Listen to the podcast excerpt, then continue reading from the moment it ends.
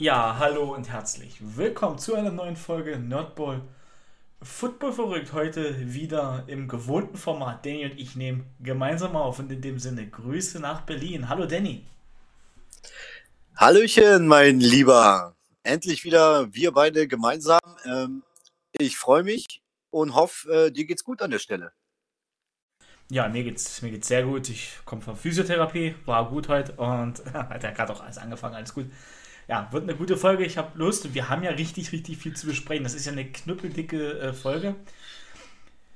Und deswegen wollen wir gleich am Anfang announcen, worum es geht und was wir uns eigentlich ursprünglich mal gedacht hatten, was wir jetzt aber aufgrund der aktuellen Geschehnisse ein bisschen umgebaut haben. Wie siehst du das? Und wie geht's dir? ja, ja, mir geht's auch äh, super, alles, alles im Lot und ähm, ja, äh, naja, bevor wir, bevor wir richtig in die Materie gehen, weiß ich nicht, ähm, so ein kleines Fantasy-Football-Update machen oder, oder wie siehst du die Nummer? Ja, zum gemütlichen Oder hast du, hast du, hast du, hast du keinen Redebedarf deswegen, weil du überall, überall zerstört wurdest oder? Erzähl mal was. ja, da weiß schon einer ein bisschen, bisschen mehr, ne? Ja, also ich habe äh, fünf Matchups gehabt. Wie gesagt, ich zähle immer die Run-Liga dazu, die Daniel und ich so nebenher, dieses Run-Tipp-Spiel, wo man Offense, Defense, Special Teams mit aufstellen kann. Das zähle ich immer mit dazu. Äh, da habe ich fünf Matchups gehabt und äh, sage und schreibe vier davon verloren. Also das war eine, eine super Woche für mich, nicht. Ein Matchup hatte ich gegen Danny gehabt und das habe ich denkbar knapp verloren. Danke, Kelsey, übrigens an der Stelle. Ähm, Danke für gar ja. nichts, meinst du? ja, ja, danke für zwei Millionen Punkte und drei oder vier weitere Punkte hätten mir zum Sieg gerecht. Aber es ist gut so. Ich, ich verliere ja auch ab und an mal sehr gerne. Äh, macht, macht ja trotzdem Spaß, Fantasy Football aufzustellen und alles. Ähm. Also bei mir lief es so sehen mir Bescheid. Ich habe auch in der Nerdball Liga, also in unserer Liga, verloren, aber da ich gegen meinen Coach verloren. Felix, Grüße an der Stelle. Ich habe brav verloren. Ich will ja auch irgendwann wieder spielen, wenn ich wieder fit bin. Ähm Und Danny, wie lief es bei dir? Lief es besser? Na, bei mir lief es am Ende nur um ein Matchup besser. Also bis Sonntagnacht, so einen späten Slot, dem 22 oder jetzt gerade dieses Wochenende den 21 Uhr Slot, bis ich weggenickt bin, war Stand der Dinge so, dass ich aus fünf Matchups alle fünf verliere. Ähm, aus 0 aus 5 ist am Ende noch sehr glücklicherweise 2 äh, aus 5 geworden. Ähm, das eine besagte Matchup, ähm, was ich schon verloren geglaubt hatte gegen dich, denn ich habe auch gedacht, da kommt von Casey noch mehr. Ähm, und dann habe ich ein ganz wichtiges Matchup in der Liga gewonnen, wo ich, äh, glaube ich, wir hatten jetzt was, Woche 8. Vor dem Matchup stand ich 2 und 5, jetzt stehe ich 3 und 5. Also der Sieg war mir, war, war wirklich ja ein wichtiger Sieg, äh, weiter dran zu bleiben. Und ansonsten war es sehr ernüchternd. Ähm, ja, in einer, in einer Liga fällt mir Derrick Henry, Henry weg, nicht kompensierbar. Ähm, ich denke, da bin ich 7-0 gestartet, stehe jetzt 7-1 und werde mich jetzt daran gewöhnen müssen, in dieser Liga des Öfteren zu verlieren. Aber jo, dann ist es so. Vielleicht reicht da dieses Polster, was ich aufgebaut habe.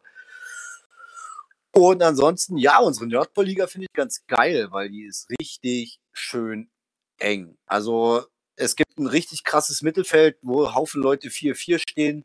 Die, die hinten dran sind, stehen auch gerade mal nur 3-5 und die, die vorne vorweg marschieren, stehen auch nur 5-3.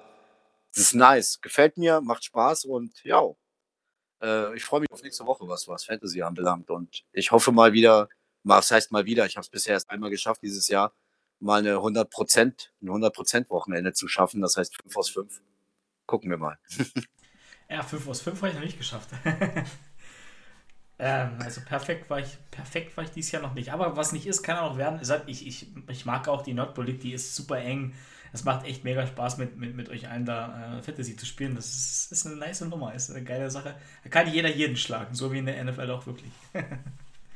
ja, gut, haben wir äh, Fantasy-mäßig äh, abgehakt und ich würde sagen, wir fangen heute nicht mit, machen jetzt nicht mit unserem Injury Flyer weiter wie eigentlich, sondern gehen jetzt direkt in eine relativ große Sache rein, die sich auch oh, vor zwei Tagen, glaube ich, ereignet hat, nachts, ne? also unserer Zeit nach. Gestern, nach, gestern. Nach, gest, gestern Nacht.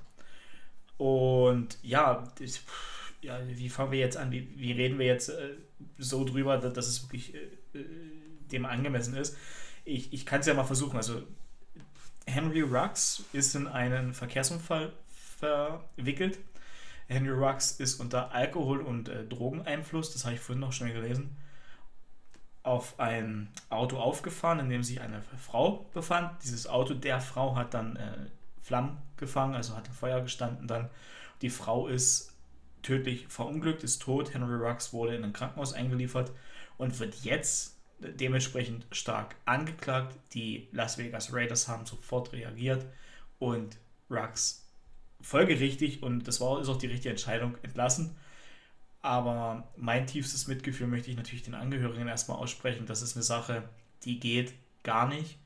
Und die hat mich sehr empört und, und, und auch sehr erschüttert, finde ich. Ja, das ist jetzt erstmal meine Meinung dazu. Ja, also das waren auf jeden Fall heftige, heftige News. Also ich saß gestern auch auf der Couch und auf einmal kam äh, die, die Push-Up-Nachricht von, von ESPN und ich habe auch erstmal gedacht, hä, what the fuck, was, was, was, geht hier ab? So, ähm, auch nur ja, Henry Rux unter Drogeneinfluss und äh, Verkehrsunfall und Tod und dachte schon so, oh, wow, wow, Henry Rux selber gestorben und dann kam langsam Licht ins Dunkeln, fahren unter Alkoholeinfluss, wie du schon gesagt hast. Ähm, äh, ein Mensch ist dabei gestorben. Ähm, irgendwo habe ich jetzt auch noch gelesen, dass der Mensch und der, der Hund, also der Hund von dem Menschen auch mit in den Flammen um, umgekommen ist. Und das sind echt heftige News, das ist echt heftiger Scheiß und es ist ähm, echt schwierig darüber zu reden. Ich schließe mich dir an, Per. Äh, tiefstes Beileid und Mitgefühl den, den Angehörigen, die jetzt an dieser Sache zu knabbern haben. Und jetzt stellt sich die große Frage, ähm, warum, wieso, weshalb, obwohl ich der Meinung bin, wir sind sogar gar nicht in der Lage und dieses Ding ist so krass, dass wir da jetzt irgendwie ein heftiges Urteil bilden können. Es ist einfach ein No-Go. Ähm, zumal ich auch irgendwo eine kurze News gelesen habe, dass wohl Henry Rux schon mal unter Einfluss von irgendwelchen Substanzen am Steuer erwischt wurde. Stand jetzt ist so, er wurde ins Krankenhaus eingeliefert, ähm, soll jetzt schon vom Krankenhaus in ein ähm, örtliches Gefängnis überführt worden sein. Ähm, und jetzt wird halt ja quasi die Anklage und das Gerichtsverfahren läuft und es steht im Raum zwei bis 20 Jahre Haft. Und ja, die Raiders haben ihn kurz darauf dann quasi entlassen.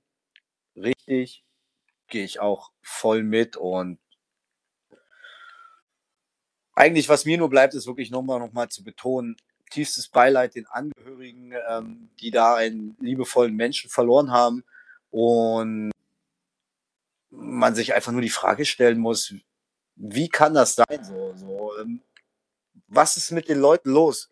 Ist es, also, ist es die Sache, kommen diese jungen Menschen mit dem Erfolg, mit der NFL, mit dem Geld, was sie verdienen, nicht klar? Oder, oder was ist das Scheißproblem? Wenn du in der NFL bist, dann hast du eigentlich schon alles erreicht. Du übst einen Sport aus, verdienst eine Schweinekohle. Wenn du vernünftig haushaltest, hast du eigentlich dein Leben schon ausgesorgt und ja, mir fehlen eigentlich ehrlich gesagt die Worte. Also, ich weiß nicht, wie du es siehst. Ja, mir, mir, mir geht es genauso. Mir, mir, mir, fehlen auch die Worte, weil, weil gerade solche Sportler sollten ja eine gewisse Vorbildfunktion haben und, und der auch nachkommen. Ich meine, es gibt ja auch genug andere, die dem nicht nachkommen, aber gerade weil Henry Rux eben kein, kein, kein Einzelfall ist und er ist Wiederholungstäter, er ist ja schon mal aufgefallen, wie du es gesagt hast. Ich weiß jetzt auch nicht, wann, ob es im College war oder noch zu, schon zu NFL-Zeiten weil du gesagt hast, ob oder diese Frage gestellt ob man mit dem, diesem Erfolg nicht, nicht klarkommt. Ich, ich, ich denke mal, dass es für so einen extrem jungen Menschen, wie es ja Henry Rux ist, letztes Jahr in die Liga gekommen, in der ersten Runde gedraftet, das macht es ja für die Raiders noch bitterer. Ähm, aber das jetzt mal ganz außen vor gelassen, dieses ganze Sportliche, was dahinter steckt. Ähm, er, in Las Vegas, junger Mensch, viel Geld ist, denke ich, die beschissenste und schlechteste äh, Kombination, die man haben kann. Aber was, was ich jetzt beispielsweise nicht verstehe, warum die, jedes NFL-Team, das, das war, hat einen 300.000 Dollar Polster pro Jahr, pro Jahr für ihre Spieler zur Verfügung, um Taxirechnung und, oder öffentliche Verkehrsmittelrechnung zu, zu bezahlen, die, den Spielern quasi zurückzuzahlen, das Geld. Das sind 300.000 Dollar. Warum mache ich dann als Spieler davon nicht Gebrauch und nehme mir ein Taxi, wenn ich viel getrunken habe oder wenn ich mir irgendwelche Substanzen in den Kopf geschossen habe? Und warum muss ich selbst in ein Auto einsteigen? Warum muss ich selbst in ein Auto einsteigen und andere Menschen damit, damit gefährden und in dem Fall sogar einen Menschen umbringen?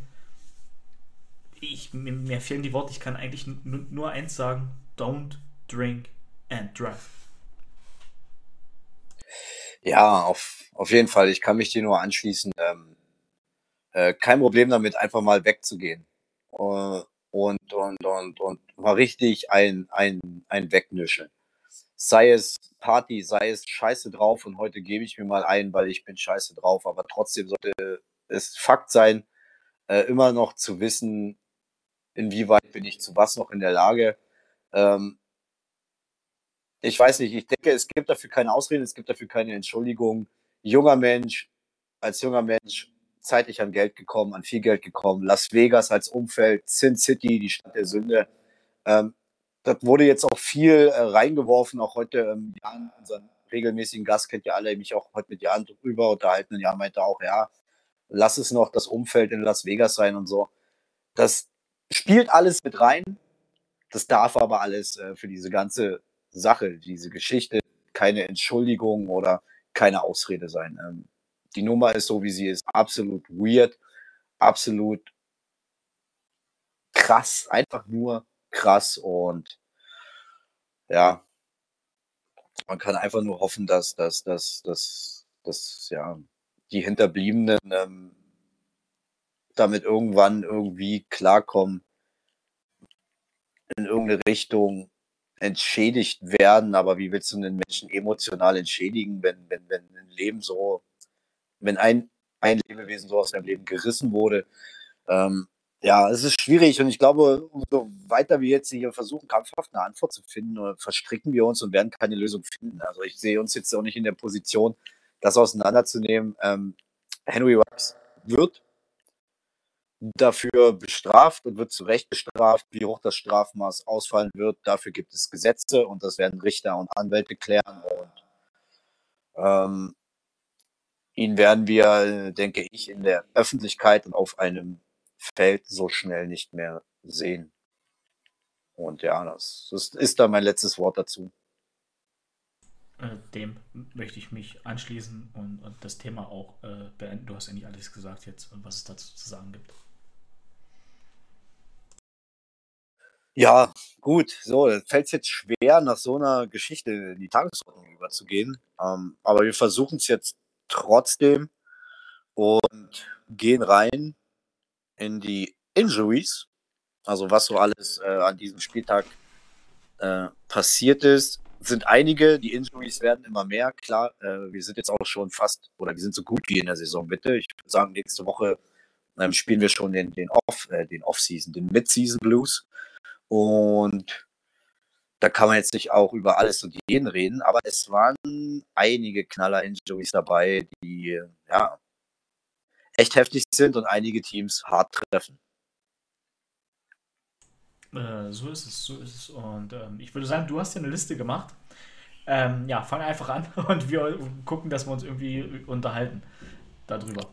Ja, ja. Nee, können wir so machen. Ähm, ich arbeite das ab und alles, was ich ähm, vergessen habe, ergänzt du mich, würde ich sagen. Jo. Also fangen wir gleich mal an. Da ist ähm, ja Thursday Night, wenn man jetzt äh, nach dem Spieltag erst am Mittwoch miteinander redet, fühlt sich Thursday Night immer so ein bisschen an wie der vergangene Spieltag. Ähm, die Packers haben Robert Tonyan verloren, Season-Ending Injury, Knie oder Kreuzband, was glaube ich. Ähm, das ist bitter. Man hat jetzt äh, vermutet, dass vielleicht äh, kurz vorm Trade-Fenster nochmal äh, einen Move auf Thailand gemacht wird. Wurde nicht. Sehe ich jetzt auch nicht so dringend. Ich denke, dass ähm, mit Mercedes Lewis und ähm, der Guava die Möglichkeit besteht und einem guten Scheme das irgendwie über die Bühne zu bringen. Für Tonyan ist es bitter. Letztes Jahr eine Bombensaison gespielt. Dieses Jahr noch nicht so gut reingekommen und gerade die letzten zwei Spiele liefen eigentlich wieder richtig gut für Tonyan und dann sowas. Äh, ja, schade. Das, äh, das da mal einzukritschen, das sah auch echt brutal aus. Das sah richtig böse aus. Der hat auch im Fallen schon gemerkt, da ist was kaputt. Das sah ganz eklig aus. Und das war ja auch ohne großen gegnerischen Kontakt. Da hat er irgendwie wie den Ball gefangen, geht, geht dann, ja, macht Yards auf der Catch und dann irgendwie bei einem Richtungswechsel, das sah ganz, ganz, das sah komisch aus. Ah. Alles Gute den Robert Tony natürlich auch an der Stelle gewünscht. Ja. So, dann gehen wir weiter. Ähm, Jameis Winston out for season. Auch eine richtig bittere Nummer, gerade für die Saints. Ähm, äh, man will jetzt nicht sagen, dass Jameis Winston da irgendwie monsterkrass aufgelegt hat, aber man hat gesehen, er ist der, der zumindest für dieses Jahr der Franchise Quarterback. Ähm, er ist der Mann, der das, der das Konzept und das Scheme von, von Coach äh, Peyton umsetzt und sein Bestes gibt. Und ja, also die Verletzung ist echt arg bitter. Die sah auch nicht, nicht, nicht so ähm, äh, super schön aus auf dem Feld und da war ja auch noch eine richtig ekelhafte Face Mask dran beteiligt, wenn ich das richtig in Erinnerung habe. Also die Frage stellt sich jetzt, verdreht er sich da? Also ich glaube, es ist auch äh, ACL, also Kreuzband, wenn ich das richtig in Erinnerung habe. Ja. Und da stellt sich jetzt die Frage, verdreht sich das Knie auch so bei einem normalen Tackle in diesem One, den er da startet, oder ist da die Face Mask auch noch maßgebend mit beteiligt? Weil das wäre dann schon echt ein bisschen eine miese Nummer. Ja, um das kurz zu beantworten, da kurz reinzugrätschen. Ähm, ich denke, eine Mischung, eine Mischung aus allem. Ich meine, das war, glaube ich, sogar keine Face Mask direkt, sondern es stand ja im Raum nach dem Spiel, ist das schon ein Horse Collar Tackle, muss man eine Flagge werfen. Ja, schwierig, ganz, ganz schwierig. Das ist eine ganz blöde Situation. Er geht, er geht eben auf den Weg, äh, um selbst zu laufen. Und ja, das ist maximal unglücklich, will da niemand die Schuld geben.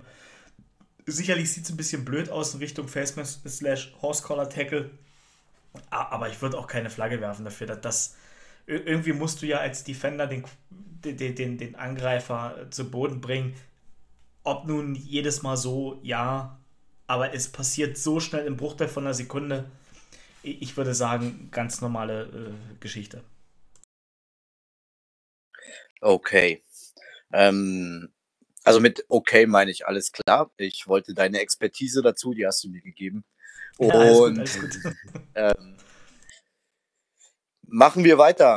Die Tennessee Titans verlieren ihren Cheatcode und den vielleicht krassesten, gerade aktivsten Running Back überhaupt. Derrick Henry ist raus mit einem ganz kuriosen Knochenbruch im Fuß. Äh, sechs bis zehn Wochen. Man hofft, dass er spätestens zu den Playoffs zurück ist. Das ist echt bitter. Bitter für die Titans. Ich bin gespannt, wie sie das kompensieren. Bin gespannt, wie gut ist ähm, das Team dann wirklich um Tannehill, AJ Brown, Julio Jones. Und was kann ähm, Adrian Peterson, den man dann daraufhin gesigned hat, aber laut meinen Infos erstmal nur für den Practice Squad, bringen? Ähm, was bringen die Backup Running Backs? Und ja, für die Titans ist es ein Riesenverlust. Derrick Henry ist der Schlüssel der Offense und ähm, für alle Fantasy-Besitzer von Derrick Henry da draußen, Buddies, ich leide mit euch. Ich habe ihn in zwei Ligen und in einer Liga war er wirklich mein absoluter Cheatcode und da gucke ich gerade richtig in die Röhre. Ja, das ist eine ganz bittere Verletzung für die, für die Titans. Bricht der, der Mann eigentlich weg, der über die letzten zweieinhalb Jahre, wenn man dieses halbe Jahr jetzt schon mal mitzählt, die, die, die Franchise getragen hat, auch auf seinem Rücken ganz allein so geführt. Ich meine, der war ja dieses Jahr wieder on the way für 2000 Yards, also der hätte back-to-back -back 2000 Yards Season spielen können. Und das ist halt schon echt krass. Das, was ich dich privat schon gefragt habe, ich würde es on air auch nochmal machen. Es ist ja wirklich eine ganz komische und kuriose Verletzung. Ich habe auch ehrlich gesagt das Play gar nicht so richtig in Erinnerung, wie es passiert ist. Ist es wirklich bloß eine kuriose Verletzung oder ist es vielleicht im Fuß? Auch so eine Art Ermüdungserscheinung durch diese vielen Carries, die er ja pro Spiel bekommt. Ich bin e-, eher im Team kuriose Verletzung, als das auf die, den großen Workload zu schieben. Aber ist das vielleicht eine Folge von Ermüdungserscheinung, kurz unkonzentriert gewesen und dann und sich dann die, diese komische Verletzung zugezogen? Was meinst du? Ja, also wann, wo und wie sich diese Verletzung zugezogen hat, das habe ich jetzt so auch nicht mitbekommen. Denn es ist erwiesen, dass er ja mit dieser Verletzung noch weiter gespielt hat. Er hat ja nicht aufgehört zu spielen. Ähm, deshalb ist jetzt schwer nachzuvollziehen, wann wie das passiert sein soll. Ähm, ich habe kurz ein bisschen nur ein paar ganz schnelle, schnelle Zeilen zu dieser Verletzung gelesen, habe da auch nicht ganz durchgeblickt, habe da aber auch nichts von Ermüdung oder Belastung oder zu sehr Belastung ähm, gelesen. Äh, kann aber auch sein, dass es das ist, aber ich habe in erster Linie nichts darüber gelesen.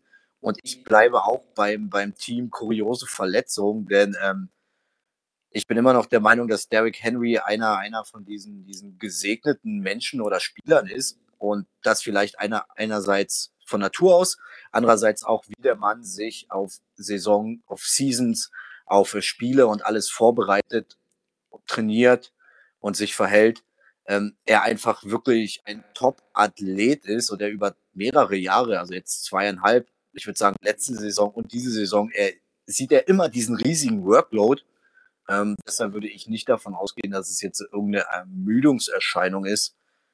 Und bin auch eher Team kurios und trotzdem schmerzhaft für ihn, für die Titans und für alle Fantasy-Besitzer, um das mal und, äh, und genau, also ich denke auch, es liegt nicht am Workload zusammen, denn Derrick Henry ist, ist für mich persönlich ist, ist das ein, ein Überathlet, ein absoluter Überathlet.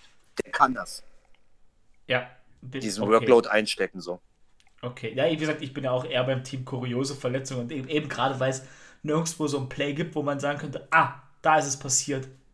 Den Carry weniger, da vielleicht diese dumme Situation, den, den das Tackle nicht noch brechen wollen, sondern sie mal das Tackle nehmen. Also wie gesagt, äh, ich bleibe beim Team kuriose Verletzung und äh, beste Genesung an Derrick Henry. Schade, ich hätte gern gesehen, ob er es wirklich schafft, äh, Back-to-Back 2000 Yard Seasons zu spielen, weil ich glaube, das wäre dann das erste Mal in der Geschichte der NFL gewesen. Bin ich mir aber gerade nicht sicher. So, und zum nächsten, ähm, da würde ich das Wort mal an dich übergeben. Ähm, da ist zwar noch nicht raus, inwieweit die Verletzung krass ist und ob er spielen wird oder nicht, aber er ist nun mal ein Spieler eines unserer Lieblingsteams, beziehungsweise deines Lieblingsteams, und er ist ein wichtiger Schlüsselspieler, ähm, James Robinson, Per. Was ist da los? Wird er zurückkommen? Ja, und, das ähm, ist die was, gut, was, gute Frage. Was hat sich zugetragen? Ja, also erstmal zu der Sache, wird er zurückkommen? Es ist eine Day-to-Day-Decision, ob er zurückkommt. Und was hat sich, ähm, ich, ich hoffe sehr, dass er zurückkommt. Ich hoffe wirklich sehr, sehr, dass er zurückkommt, weil der Typ ist eine Maschine, das ist ein Biest. Ähm, mit einer der besten Offensivspieler, die zurzeit bei den Jaguars spielen. Und das als undrafted Free Agent letztes Jahr. Also James Robinson, absoluter Franchise-Träger im Moment. Ja, was ist passiert? Das war eine ganz komische Situation.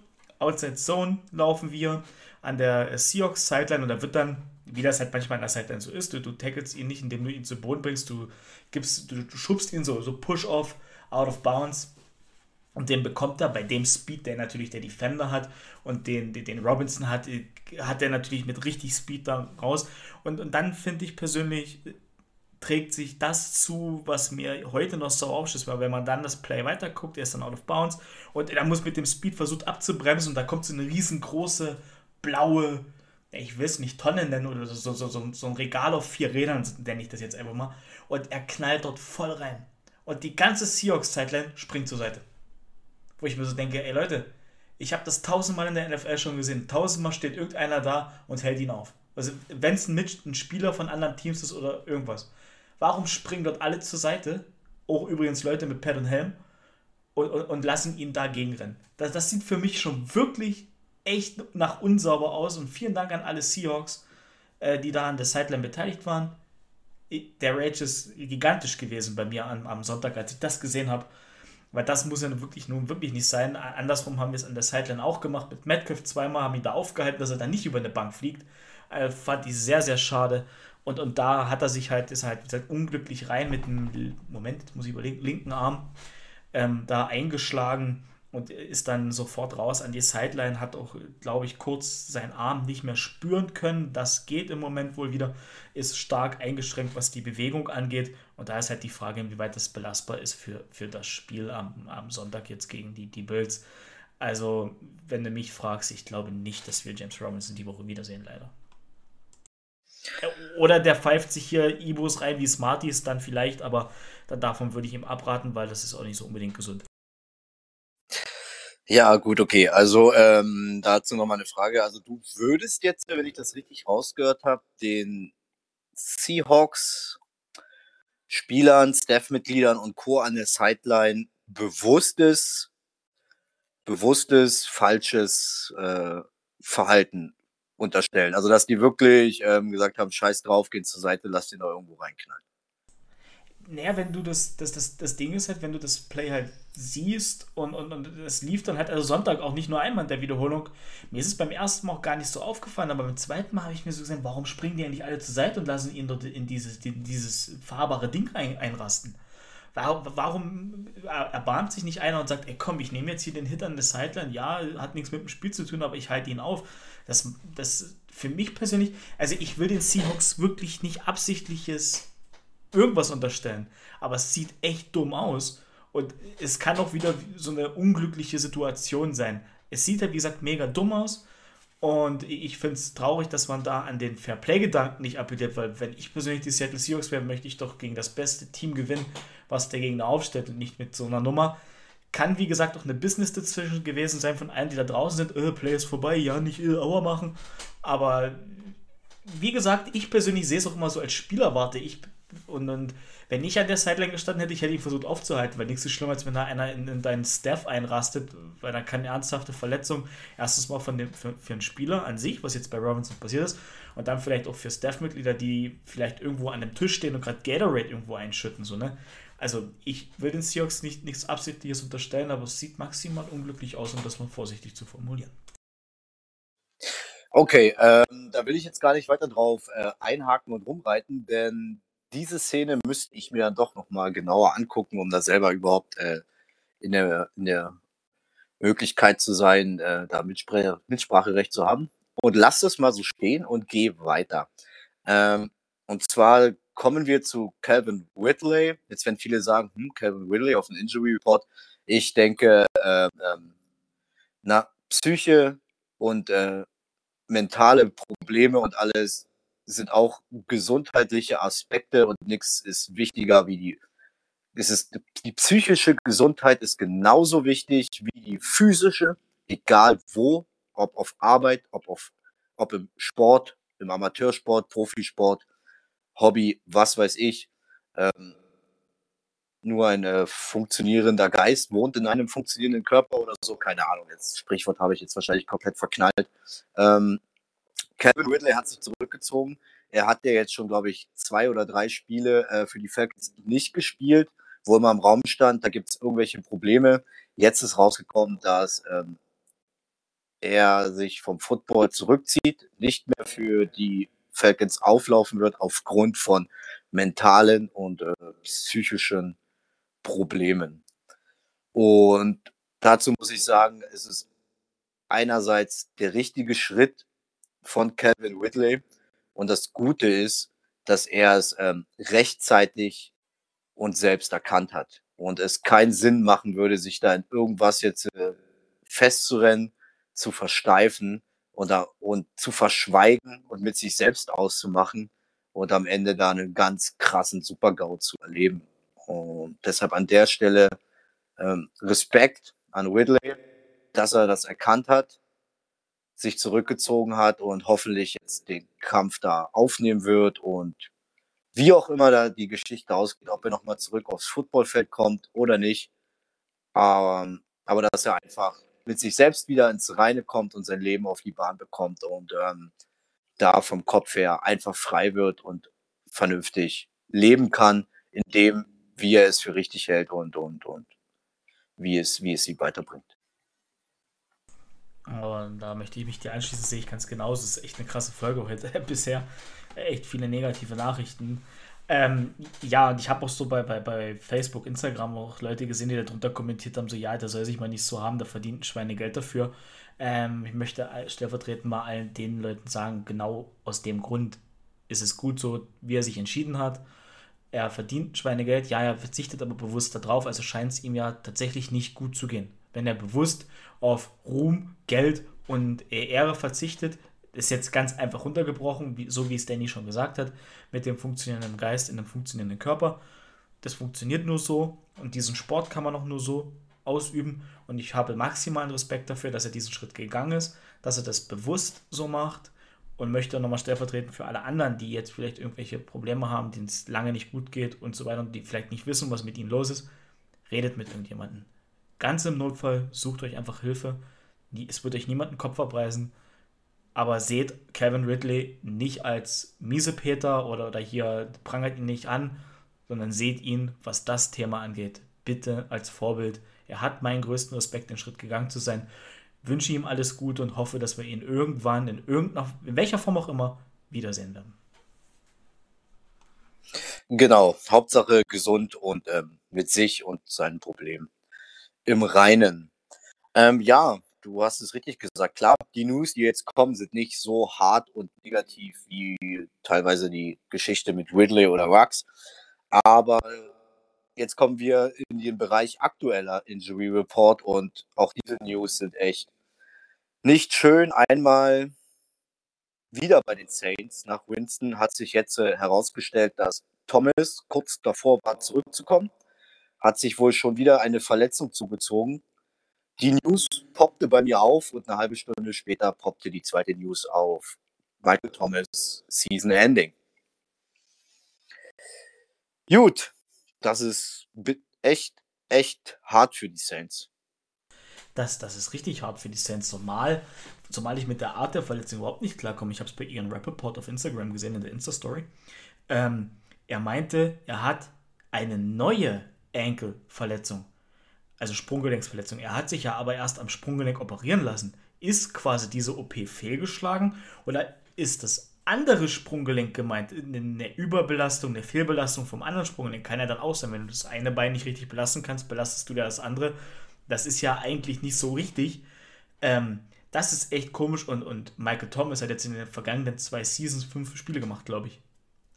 Also, das ist echt hart. Der hat seine Rekordseason gespielt, sich da, glaube ich, diese Verletzung im, im, im Keim zu, äh, zugezogen. Letztes Jahr vier oder fünf Spiele gemacht, dann war er raus. Dieses Jahr gar keins. Das ist echt, echt bitter für die Saints, die einen Top-Receiver verlieren. Ähm, mal wieder, die jetzt zwei Jahre darauf verzichten müssen, die einen Monstervertrag ihm übrigens gegeben haben und er spielt nicht. Und, und für ihn selber ist es, glaube ich, auch nicht gut, weil er kriegt ja kein Game-Tape generiert für vielleicht Trades oder so, wenn jetzt die Saints wirklich unzufrieden sein sollten. Denn die Art und Weise, wie er ja zu dieser OP gegangen ist, war ja auch so eine Nummer für sich. Ähm, weiß nicht, ob Michael Thomas vielleicht nächstes Jahr noch bei den Saints spielt, aber auch das eine richtig bittere Sache und da bin ich mal wirklich gespannt auf die Details, die da rauskommen, ob es derselbe Enkel, also dasselbe Sprunggelenk ist oder ob es das andere jetzt ist. Das würde mich wirklich stark interessieren, weil wenn es dasselbe ist, hat ja die OP gar nichts gebracht. Das ist dann wirklich bitter und dann redet man vielleicht auch drüber, kann er überhaupt jemals wieder das Sprung richtig belasten für den Sport? Ja, also ich denke, da muss man abwarten, was da jetzt noch demnächst ans Tageslicht kommt. Denn es kann ja auch gut sein, dass vielleicht einfach die OPs nicht fehlgeschlagen, aber dass äh, Michael Thomas selber so sehr zurück wollte oder so sehr unter Druck stand, äh, zurückkommen zu müssen, so schnell wie möglich. Das weiß man halt alles nicht. Und halt eben vielleicht schon angefangen hat zu trainieren und Belastungen äh, getätigt hat, die er so hätte nach der OP noch nicht tätigen dürfen. Und ja, da steht jetzt noch vieles im, im Raum. Auf jeden Fall, den, den, den Saints wird jetzt noch ein Receiver mehr ausfallen, neben dem Quarterback. Und da muss man jetzt schauen, wie sie das ähm, hinbiegen. So, und dann kommen wir jetzt zur letzten aktuellen Meldung, injury-technisch. Und die betrifft mich persönlich sehr hart.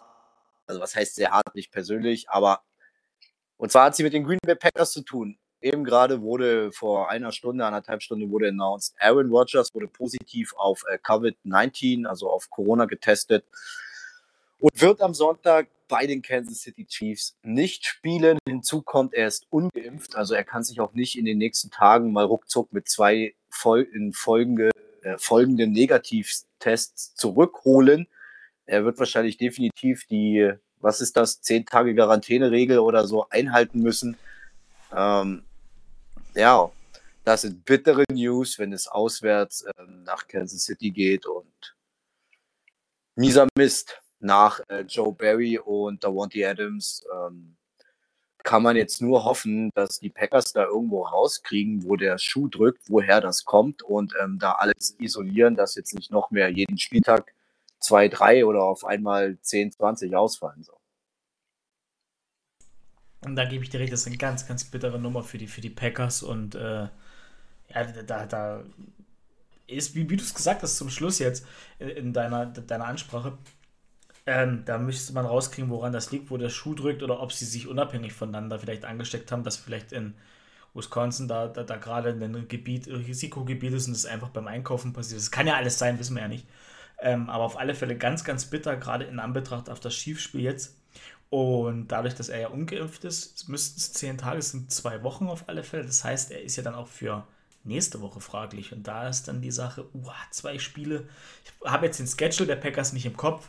Weiß nicht, ob sie vielleicht dann nächste Woche sogar, sogar eine Bye-Week hätten, dann wäre es ja ideal. Aber jetzt für den Sonntag bei den Chiefs echt eine harte Nummer. Äh, Jordan Love bekommt seine Chance. Und er tut gut daran, sie zu nutzen. Und danach wieder Aaron Rodgers ins Boot zu lassen.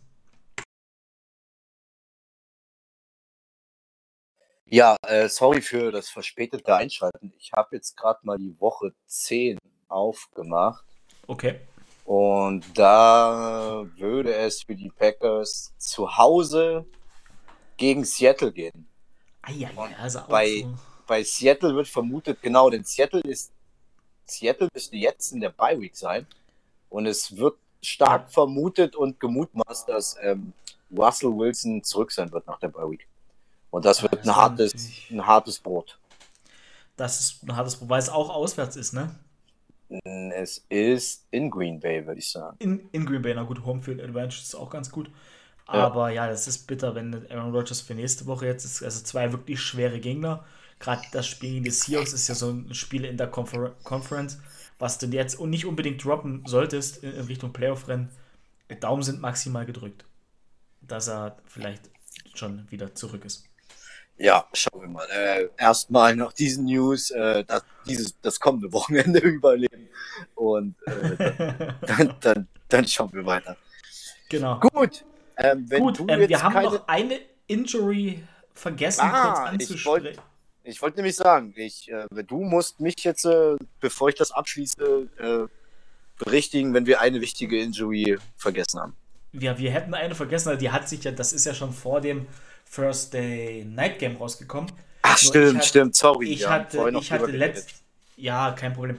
Ich hatte ja letzte Woche in meinem Solo-Pod gesagt, er ist questionable und es hat sich dann rausgestellt, dass er mit seiner Schulterverletzung, die Rede ist von JJ Watt, Season-Ending, Schulterverletzung, muss sich auch einer OP unterziehen, hat sich, glaube ich, sogar schon der OP unterzogen. Also wurde oder muss sich noch an der Schulter operieren lassen. Äh, Season-Ending für JJ Watt, ganz bitter für die Cardinals Defense. Aber ja, Time to Shine für Chandler Jones. Ja, genau. Schauen wir mal. Oder auch nicht. Vielleicht war JJ Watt der Grund, dass Chandler Jones gerade so am Anfang der Saison so geschienen hat, dass viele auf JJ geguckt haben und äh, Jones dann ähm, die Wege frei bekommen hat. Naja. Das kann durchaus sein. Nichtsdestotrotz würde ich sagen, der Injury Flyer ist jetzt abgearbeitet und genau, es waren vom Start her der Folge bis über den Injury Flyer ziemlich viele Bad News. Jetzt wollen wir vielleicht noch für uns als Podcast eine Good News oder nicht Good News, aber wir wollen noch was announcen, was wir demnächst machen wollen, aber heute noch heute nicht machen werden, weil einfach die Zeit. Ja. dadurch, dadurch, dadurch, durch den Rux-Fall ist uns natürlich die Zeit dafür flöten gegangen. Also, wir haben es ja vor zwei Wochen ausprobiert mehr oder weniger damals aus, aus, aus äh, Gründen dafür, dass es kein Spiel, keine Spiele gab, die sich angeboten haben. Und da sind wir auf die Idee gekommen, lass uns doch einen Spieltagsquickie quasi. Wir reden ja eh immer über unsere Lieblingsteams, das hat sich halt so eingebrannt bei uns. Ja, kurz über die Packers, kurz über die Jaguars zu reden meistens der eine glücklich, der andere nicht. Ähm, und dann lass uns doch den Spieltagsquickie machen. Und das hat uns mit Danny so gut gefallen, weil die Dynamik auch echt cool war während der Aufnahme. Es hat echt Spaß gemacht, drüber zu reden, so Thesen rauszusuchen, so nochmal in die Spiele zu gucken. Man, man, man guckt einfach in viel mehr Spiele in so einer Podcast-Folge rein, fanden wir. Und damit habt ihr natürlich, wenn ihr es hört, in viel, viel besser. Es sind mehr Spiele als nur vier sondern es sind vielleicht fünf, vielleicht sechs, vielleicht sieben Spiele dabei, also so gefühlt fast alle Spiele dabei. Deswegen werden wir ab nächster Woche, es sei denn, die NFL wird dreht wieder völlig durch, ähm, den Spieltagsquickie machen. Jeder mit drei Thesen und dann unterhalten wir uns darüber. Und ich freue mich schon drauf. Freue mich drauf. Ja, also wichtig dazu zu sagen ist, wir werden jetzt diesen Spieltagsquickie als unser Standardformat neben den Jaguars und Packers spielen, an denen halten wir fest. Ähm, den werden wir einführen. Wichtig ist, weil du meintest, wir kriegen somit viel mehr Spiele rein. Also es geht nicht darum, dass wir über mehr Spiele in sich im Detail berichten. Wir versuchen aus diversen Spielen oder Spielverläufen oder Entwicklungen, positiv wie negativ von Teams, ähm, anhand des Spieltags Thesen oder Takes zu erstellen, über die wir reden wollen. Also nicht, dass jetzt jemand denkt, wir gehen jetzt viel mehr ins Detail, viel mehr Spiele rein. Ähm, wir nehmen uns einfach viel mehr unter die Lupe, aber versuchen nur irgendwie einen, gewisses, einen gewissen Take, den wir uns dazu machen, uns gegenseitig um die Ohren zu hauen und den gemeinsam ähm, abzuarbeiten. Genau, wer Lust hat, da schon mal reinzuhören, so wie das das letzte Mal war, geht einfach so vor zwei Wochen in die Folge und hört sich da mal, hört sich das einfach mal an. Äh, da ist es, gegen Mitte der Folge geht es da los. Quasi war, war eine super, super Nummer und so wird es dann wieder aussehen. Ja. Gut, ich würde so. sagen, kommen wir jetzt mal zu den äh, positiven Nachrichten nach der ganzen Bad News, 40 Minuten Bad News. Jetzt müssen wir einfach über gute Nachrichten reden. Jetzt brauchen wir gute Nachrichten hier. Gute Nachrichten. Das heißt, wir fangen mit dem Packerspiel an, oder was? Trade Deadline? Ah, da ist ja auch noch die Trade Deadline. wir haben Scheiße, sind wir. Scheiße, sind wir vollgepackt, Alter. Wir haben eine knicke-knacke volle Folge heute. Oh, die Trade Deadline, ja, Mann. Ich die hätte den Ablaufplan aufschreiben sollen oder ausdrucken. Äh, Shit. ja, Trade gut. Deadline, deswegen sind okay, ich habe den, ich habe den, ja, deswegen sind wir zwei. Ich habe den Injury Fire geleitet, du leitest jetzt ähm, ähm die Trade Deadline und ich gebe mein ja, gut. dazu. Genau, also, also Trade Deadline mal zum, es haben sich jetzt noch ein paar Trades abgespielt, aber irgendwelche Rookie-Cornerbacks, die zu den Broncos für sechs Runden-Picks getradet werden, werden wir jetzt kein großes Fass aufmachen. Wir haben zwei Trades, die relativ spektakulär sind und über die sprechen wir. Trade Nummer 1 hat sich gestern ereignet, ist gestern rausgekommen. Und zwar haben die Denver Broncos und die LA Rams einen Trade ausgehandelt. Die LA Rams bekommen Outside Linebacker und Franchise-Gesicht der Broncos Juan Miller. Die Broncos bekommen Second Round Pick 2022 und Third Round Pick 2022 der Rams. Das heißt, die Rams haben nächstes Jahr genau einen, zwei Picks. Fünfte und siebte Runde. Was sagst du dazu, Danny? Win now at its best, oder? Ja, also ähm, diesen, diesen One-Miller-Trade, den, den muss man ja jetzt in zwei Wege aufschlüsseln. Also die Broncos stellen sich stark auf für die Zukunft und die Zukunftsbildung mit den Draft-Picks.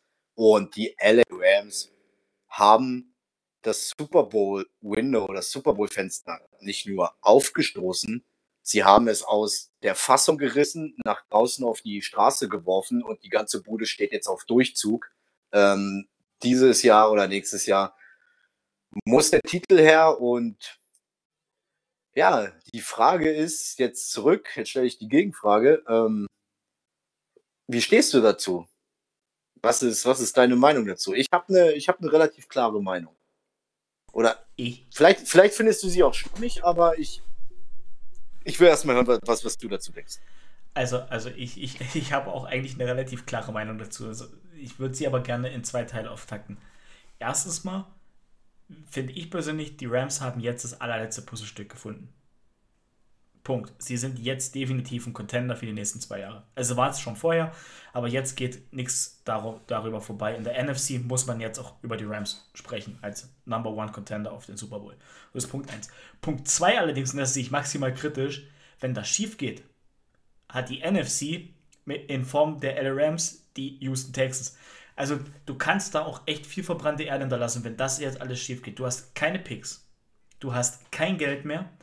Du hast alles auf die nächsten zwei Jahre gesetzt. Du gehst all in und du kannst da richtig, richtig baden gehen damit. Du kannst dich richtig für lange Zeit auf die Fresse legen, würde ich schon fast sagen.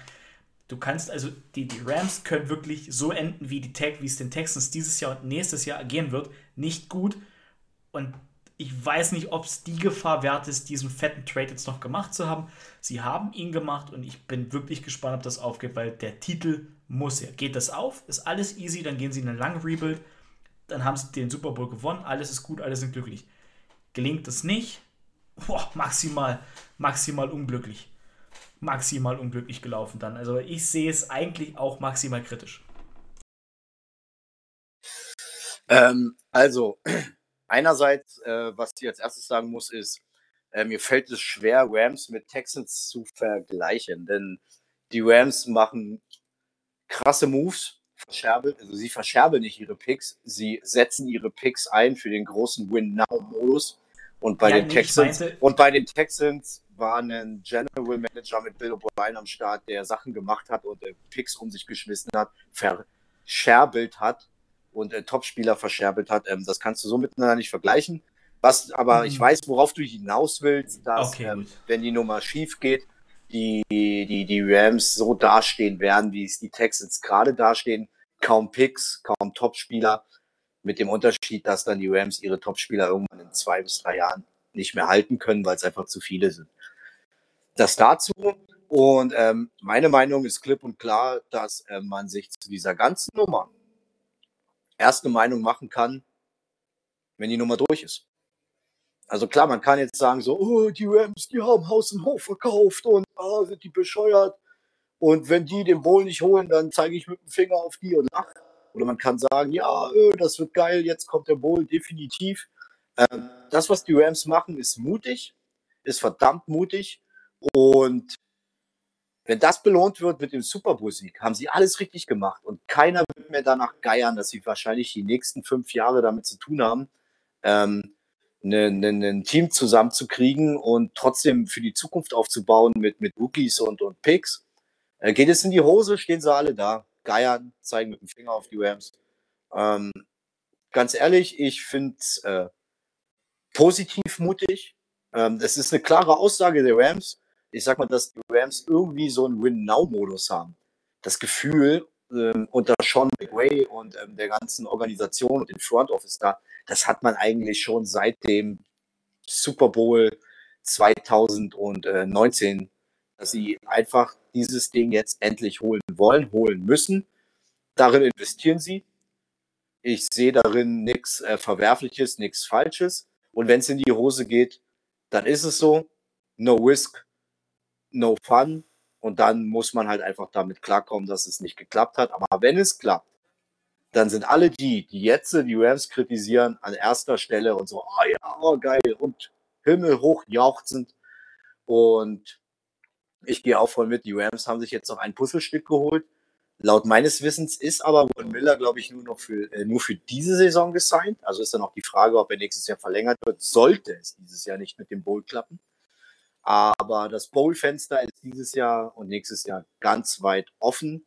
Und danach ist definitiv Rebuild angesagt, weil dieses Team ist jetzt auch nicht nur, dass dieses Team keine, keine Early Picks die nächsten ein, zwei Jahre hat oder allgemein wenig Picks hat. Ähm, es ist pickepacke voll mit Superstars. Und ähm, alle Superstars wollen bezahlt werden und es gibt dann auch irgendwann der Cap Space nicht her. Und ich bin mhm. gespannt. Ja, Du darfst. Ja, ich, wollte ich wollt eigentlich nur sagen, so ist es. Du, du hast alles das gesagt, was man dazu eigentlich wissen muss. Mit, mit den Superstars und mit dem, mit den Signing der Superstars. Also da, da können, wenn das wirklich schief geht, werden da ganz viele Leute, Free Agents. Ah, und dann steht man halt bei Null da. Ich, ich, ich denke aber, die Rams sind so ein heißes Team, gerade wenn ich mir das dieses Jahr angucke. Die Chancen stehen extrem gut. Und ja, Von Müller hat nur noch der, dieses Jahr Vertrag. Ähm, aber ich denke mal, da wird sich wenn Von Müller merkt, da geht was, da, da wird man auch mit ihm reden können. Da hat, denke ich, über seine Karriere genug Geld gemacht, da wird er vielleicht sogar auf Geld verzichten. Wenn er es wirklich unbedingt probieren will, nochmal. Ja, auf jeden Fall. Ich denke auch, wenn, wenn, wenn der Shot dieses Jahr noch nicht gelingt und man knapp scheitert, dann wird man definitiv nächstes Jahr auch nochmal alles reinlegen, weil ähm, das Potenzial ist da. Die Spieler, die, die ganzen Topstars haben die Verträge auch noch für nächstes Jahr. Und dann wird man die paar Groschen für Von Miller, die es braucht, auch noch raushau, äh, raushauen. Und ich gehe da auch voll mit dir mit, wenn äh, das da Von Miller wahrscheinlich von alleine sagen wird, ach, für einen Bowl-Titel nehme ich mal eine Mille weniger noch für ein Jahr so. Oder zwei. genau. So, und kommen wir jetzt zum nächsten Trade, der sich auch gestern ereignet hat, auch gestern rausgekommen. Ähm, die Pittsburgh Steelers und die Kansas City Chiefs haben sich auf einen Trade geeinigt. Und zwar, Chiefs bekommen Linebacker Melvin Ingram, Upgrade für die Defense, Fragezeichen. Zu den Steelers waren ein 6-Runden-Pick nächstes Jahr. Also relativ vergleichsweise günstig. Aber ist es das Upgrade, was die Chiefs Defense gebraucht hat? Ich glaube, es ist ein Per? Puzzleteil. Ja, Danny? Per? Du Ja, warst gerade weg. Ich war gerade weg. Hörst du mich? Also, Ja, ich höre Du dich. warst gerade weg. Ähm, Und zwar, Okay. du warst gerade bei dem Part, ähm, ja, Melvin Ingram und ist er das Puzzleteil. Da musst du, glaube ich, irgendwie wieder weitermachen. Genau, ähm, da, da war ich ja nur ganz kurz weg. Also Melvin Ingram, ist er das Puzzleteil, was die Chiefs Stevens gebraucht hat, hatte ich gefragt. Ähm, und wenn er, ich glaube nicht, aber hatte ich gesagt, ja, wie ist deine Meinung dazu? Ich glaube, es ist ein kleines Upgrade, aber es ist nicht das Upgrade, was diese gesamte Defense braucht. Ja, es ist schwierig einzuschätzen, so. Also eine, eine, eine Melvin Ingram zu Zeiten, wo er noch bei den Chargers gespielt hat, war eine absolute Konstante und eine Säule der Defense. Ähm, alle haben gesagt, in dieser, in dieser Offseason ist er ja dann zu den Steelers gegangen. Ähm, die die Steelers Defense upgradet sich noch mehr, konnte Melvin Ingram so gar nicht ähm, unter Beweis stellen oder uns oder, oder uns zeigen. Jetzt hat man sich äh, wieder von ihm gelöst nach knapp, ja, nicht mal ganz, ja, einer halben Saison, doch, kommt schon hin, wenn wir jetzt auf Woche 9 zugehen. Und da stellt sich dann die Frage, äh, inwieweit jetzt äh, Melvin Ingram das äh, Defense-Update für die Chiefs sein wird, denn äh, ja, woran hat es gelegen, muss man dann sagen, so dass es bei den Steelers nicht geklappt hat. Lag es einfach am, am Scheme, am Coaching, ähm, an der Teamchemie und äh, es jetzt dafür besser bei den Chiefs. Ich meine, er war jahrelang Spieler bei den Chargers, er kennt die Division, er kennt seine Gegner, ähm, er kennt sich da bestens aus, aber das, da sind ganz viele Fragezeichen. Und ich will mich da nicht festlegen, ob Upgrade oder kein Upgrade und sag einfach mal abwarten, weil das einfach, was jetzt bei den Steelers passiert ist, von was seine Leistung anbelangt, einfach ganz schön schwammig bis schlecht war, sonst würden die Steelers ihn nicht abgeben und auch nicht nur für einen Sechs-Runden-Pick. Okay, dann haben wir zur Trade Deadline alles besprochen. Wie gesagt, ein paar kleinere Sachen sind auch passiert. Äh, Chiefs haben dann noch ein Backup Titan geholt, aber da ist halt die Frage, ob das wirklich nur für Roster-Tiefe ist, denn da wird über Travis Aber da, für den, für den, für den, für den Backup-Titan haben sie ähm, ähm, Tadif Duvernay abgegeben, ne? Oh, okay. Ja, also ich habe nur gelesen, dass, dass, dass, dass, dass, dass der Guard äh, Duvernay zu den Giants, war das, war der Trade mit den Giants? Und oh, oh, ja, ich will nicht lügen, aber auf jeden Fall haben sie Duvernay getradet für den Titan. Das weiß ich. Ah, okay, krass, okay.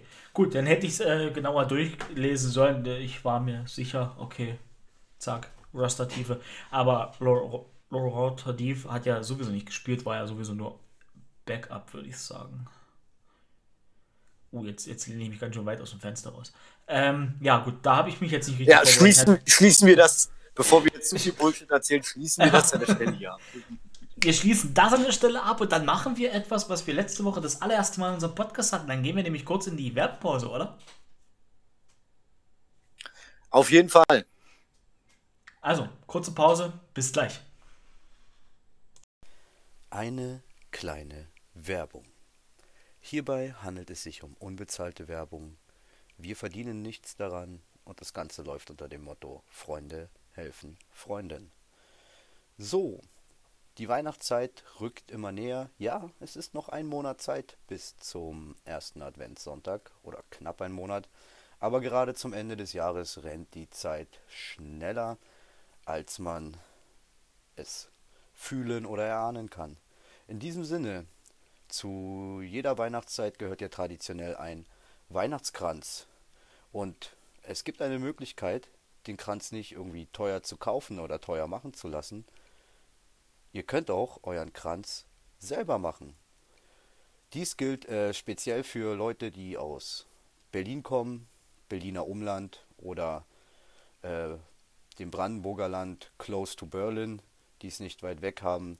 Denn wir empfehlen euch die Floristin Beata Kascher, die ihr auf Instagram finden könnt unter Wildflowers Instinct oder genau gesagt at Wildflowers Instinct. Denn Beata Kascha bietet Adventskranz-Workshops, wo ihr quasi unter der Aufsicht und den Ratschlägen und den Tipps und der Hilfe einer Spitzenfloristin selbst euren eigenen Adventskranz basteln oder gestalten könnt. Und zwar gibt es dazu zwei unterschiedliche Formate. Einmal einen Casual oder Standard natürlichen Adventskranz, den ihr gemeinsam mit Beata Kascha basteln könnt. Die Termine sind der 21.11. und 28.11. jeweils in den Timeslots 12 Uhr bis 15.30 Uhr und 15.30 Uhr bis 18 Uhr. Dann gibt es noch eine Art Premium-Workshop am 27.11. Hier sind die Timeslots von 12 Uhr bis 14.30 Uhr und 15.30 Uhr bis 18 Uhr. Was macht jetzt diesen zweiten Workshop so Premium? Ähm, ihr habt hier die Möglichkeit, Kerzenhalter für euren Adventskranz aus einer hochwertigen dänischen Manufaktur zu bekommen. Hinzu ein äußerst absolut spitzenmäßiges weihnachtliches Ambiente. Es findet nämlich in einem Fotostudio statt, welches früher eine Kapelle war. Also von der Architektur, den Fenstergestaltungen sitzt ihr in einer ehemaligen Kapelle und ich glaube mehr als weihnachtliches Ambiente geht einfach nicht. Also Leute, checkt das mal aus, checkt Beata Kasche aus. Nochmal auf Instagram at wildflowers-instinct oder beatakascha at gmail.com via E-Mail anschreiben oder ihr fragt einfach nochmal bei uns nach, denn wir haben die Kontakte. Ich kann noch dazu sagen, dass ich bei dem ein oder anderen Workshop selber dabei bin und als ähm, Helfer und Unterstützer am Start bin. Das heißt, der ein oder andere Football-Schnack wäre nebenbei beim Kranzbasteln auch möglich. Ja, also, sucht ihr noch ein Geburtstagsgeschenk, allgemein ein Geschenk, ein verfrühtes Weihnachtsgeschenk für Freund, Freundin, Oma, Opa, Mama, Papa, Tochter, Sohn, wen auch immer, dann hier, liebe Leute, ran an den Speck. Meldet euch bei Beata Kascha Wildflowers-Instinct auf Instagram. Gestaltet euren eigenen Weihnachtskranz für zu Hause. Ja, und somit kann die Weihnachtszeit dann kommen. Und wir sind gespannt in der Hinsicht. Viel Spaß beim Weiterhören.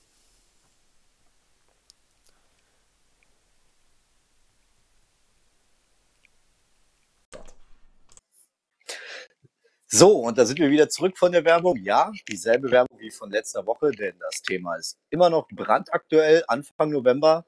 Leute, in nicht mehr ganz einem Monat ist erster Advent und äh, ein Adventskranz gehört sich nun mal. Also meldet euch oder verschenkt einfach äh, Adventskranz-Tickets. So, genug Werbung. Wir haben immer noch pickepacke volles Programm, denn trotz alledem wollen wir doch noch auf die Spiele unserer Lieblingsteams blicken und blicken zuerst auf das Spiel der Jacksonville Jaguars bei den Seattle Seahawks. Und es wird nicht schön. Ich warne euch schon mal vor. Per, the stage is yours. The stage is mine. Es dauert nicht lange, keine Angst. Ähm, Seahawks schlagen die Jaguars 31 zu 7. Ähm, Geno Smith sieht aus wie Joe Montana und alle anderen Hall of Fame Quarterbacks zu ihren besten Zeiten. Ähm, Trevor Lawrence Trevor, Trevor, du, was, was machst du bitte? Das, das gibt's doch nicht. Ich wollte das jetzt echt ganz ernst in einem Tonfall durchziehen und du fängst einfach an zu lachen. Alter, dein, dein, dein, dein Joe Montana-Vergleich und alles. Also man merkt, da ist, da ist ein ordentlicher Eimer Hass mit drin bei dir. ja, da ist ein richtiger Eimer Hass mit drin. Also, ja, Trevor Lawrence wird, muss 54 Mal den Ball werfen. Wir machen einen Fehler wie in der Woche 1, 2 wir haben Woche 1 und 2. 238 Yards, in Touchdown, in Interception. Die Interception würde ich bald mal sogar weg, wegnehmen, weil das war eine Misscommunication. Das war dann auch gut zu sehen. Hat, wurde gut analysiert vom Game Pass. Kann passieren, ist ein Rookie-Fehler, ja.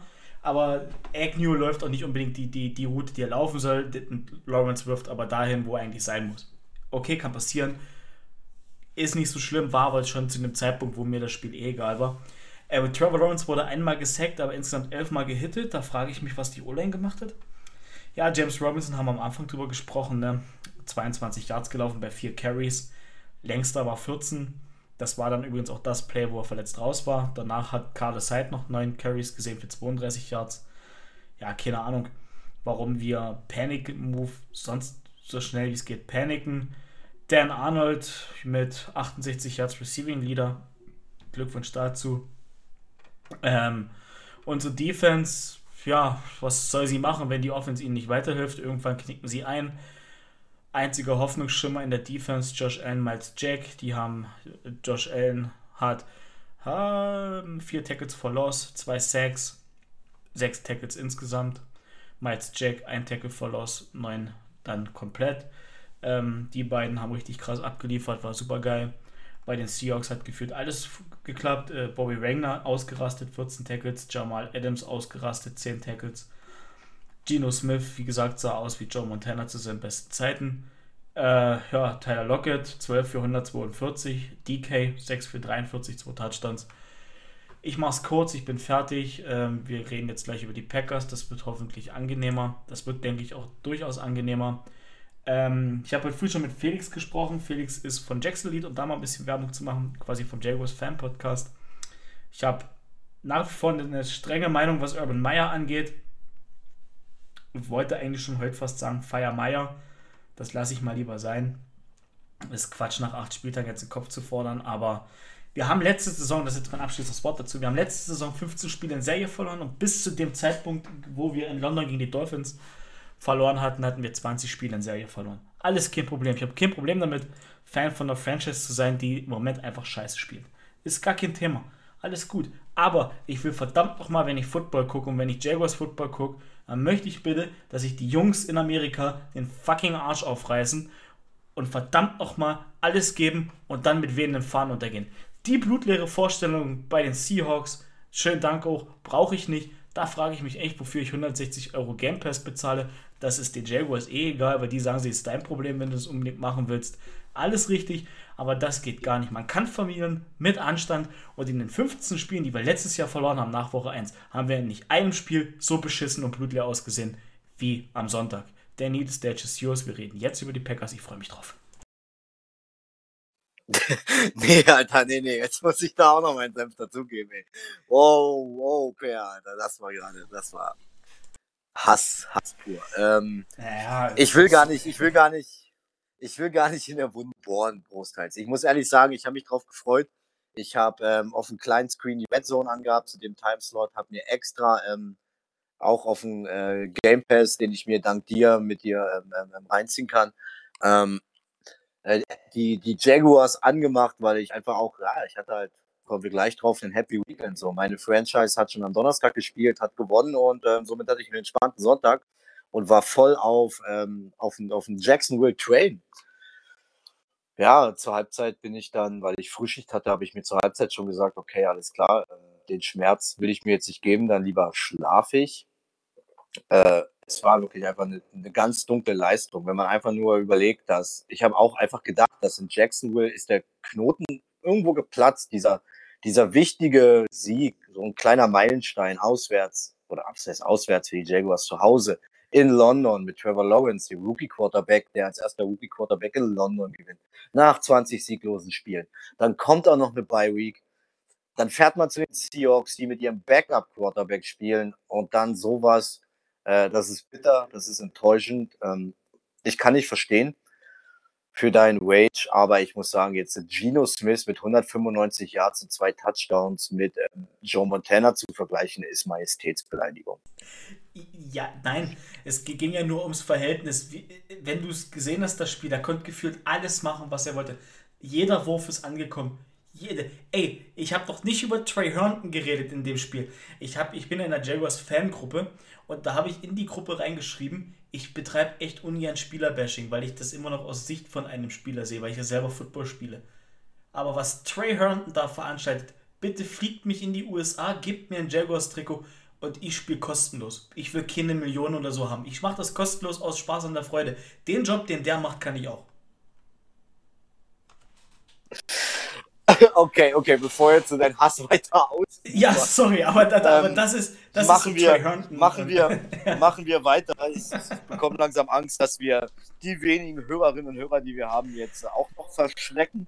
Und ähm, Nee, alles gut, eigentlich bin ich ja handsam, aber bei nach der Vorstellung gegen die Seahawks, boah, äh, seid, seid froh, dass ihr die Podcast-Folge nicht am Sonntag, äh, dass wir die nicht Sonntag aufgenommen hätten. Ich glaube, da hätte Danny mir das Mikrofon wegnehmen müssen. Okay. Danny hatte, äh, Danny hatte den Vorteil, er konnte schlafen gehen. Ich habe es mir bis zum Schluss angeguckt. du hättest auch schlafen gehen können. Niemand hätte dich dran gehindert. Ja, ich habe ja Mate getrunken. Ich habe dann aber, ich habe dann aber ähm, äh, Saints gegen Bucks geguckt gehabt und das war deutlich angenehmer. Gut, äh, Rage ist vorbei. Ich habe meine Meinung gesagt. Das war jetzt, ist jetzt okay. Um das nochmal äh, sachlich auszudrücken, es war ein scheiß Spiel. So. Ähm, kommen wir jetzt zu einem Spiel, was überhaupt nicht scheiße war. Cardinals Packers und jetzt bin ich echt gespannt, was du dazu zu sagen hast, weil ich habe auch meine Meinung dazu.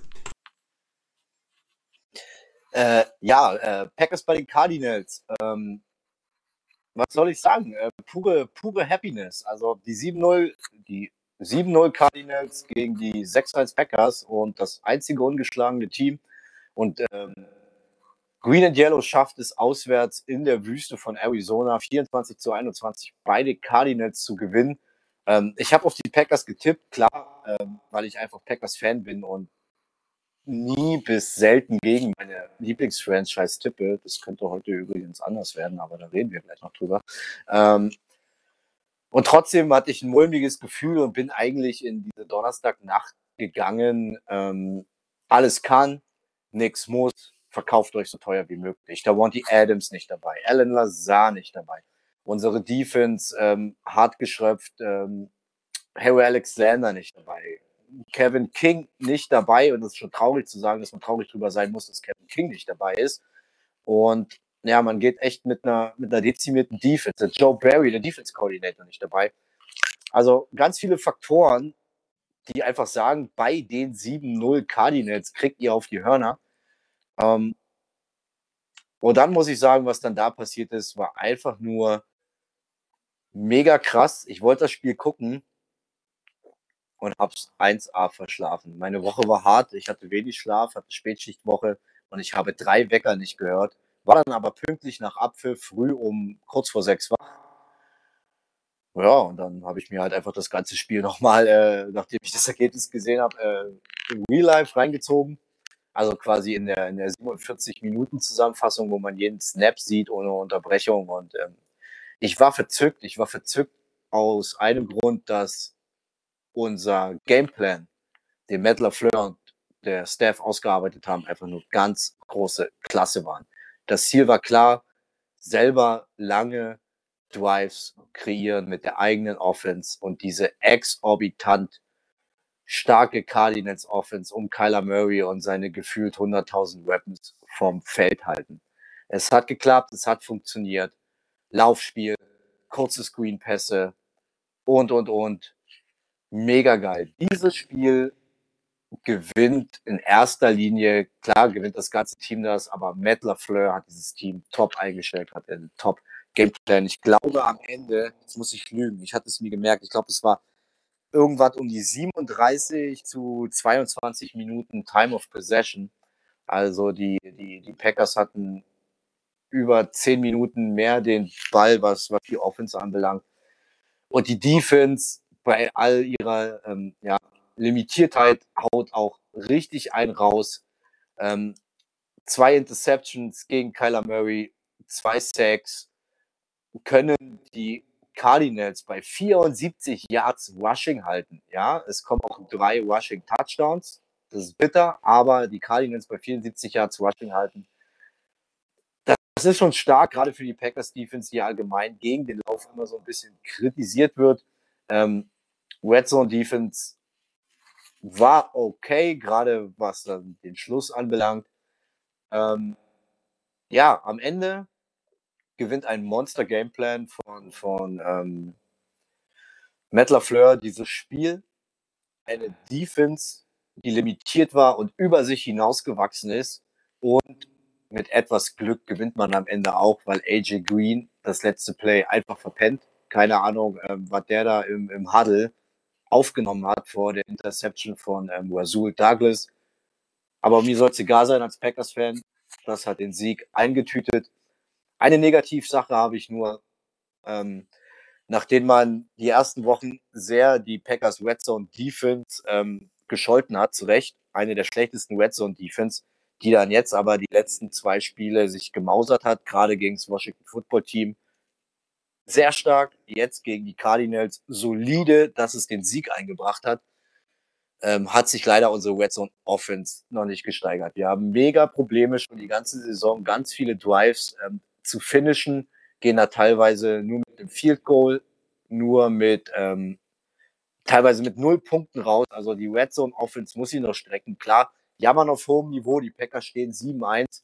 Aber da kommen jetzt gerade die Spiele gegen die Chiefs. Es kommen noch die Seahawks. Die zwei Duelle gegen die Vikings in der Division. Es geht noch gegen die Rams. Da muss jedes Auftauchen in der Red Zone auf offensiver Seite muss dort scoren, muss dort belohnt werden. Also da müssen wir echt noch für die kommende Saison eine Schippe drauflegen. Das noch als Negativpunkt. Ansonsten Grinsen geht bis über beide Ohren. Ich bin happy und äh, wie es nächste Woche weitergeht, klären wir dann im Tippspiel. Ja, so schön ist es, Packers-Fan zu sein. ja, also ich möchte da nochmal kurz sagen, ich habe das Spiel live gesehen, ich bin die Nacht aufgestanden und habe mich echt auf ein geiles Spiel gefreut. Und das war ein geiles Spiel. Ich bin der Meinung, Danny hat alles Details zu dem Spiel gesagt, da würde ich mich jetzt einfach nur anschließen. Ich bin der Meinung, Matt LaFleur callt ja auch die, die, die Plays. Er ist jetzt äh, im dritten Jahr Head Coach und, und ich habe es Danny schon den, den, nächsten Morgen geschrieben. Dann, ich bin der Meinung, Matt LaFleur hat das beste Game gecallt, seitdem er Head Coach ist. Er ist ja auch erst seit einem Jahr Head Coach. Äh, nee, seit drei Jahren Head Coach so rum. Und es ist das beste Spiel, was er gecallt hat.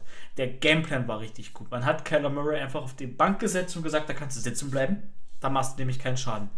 Das war sehr gut. Das war wirklich ein richtig, richtig stark gecoachtes Spiel. Ein, ein stark gecoachtes Team sind die Packers sowieso.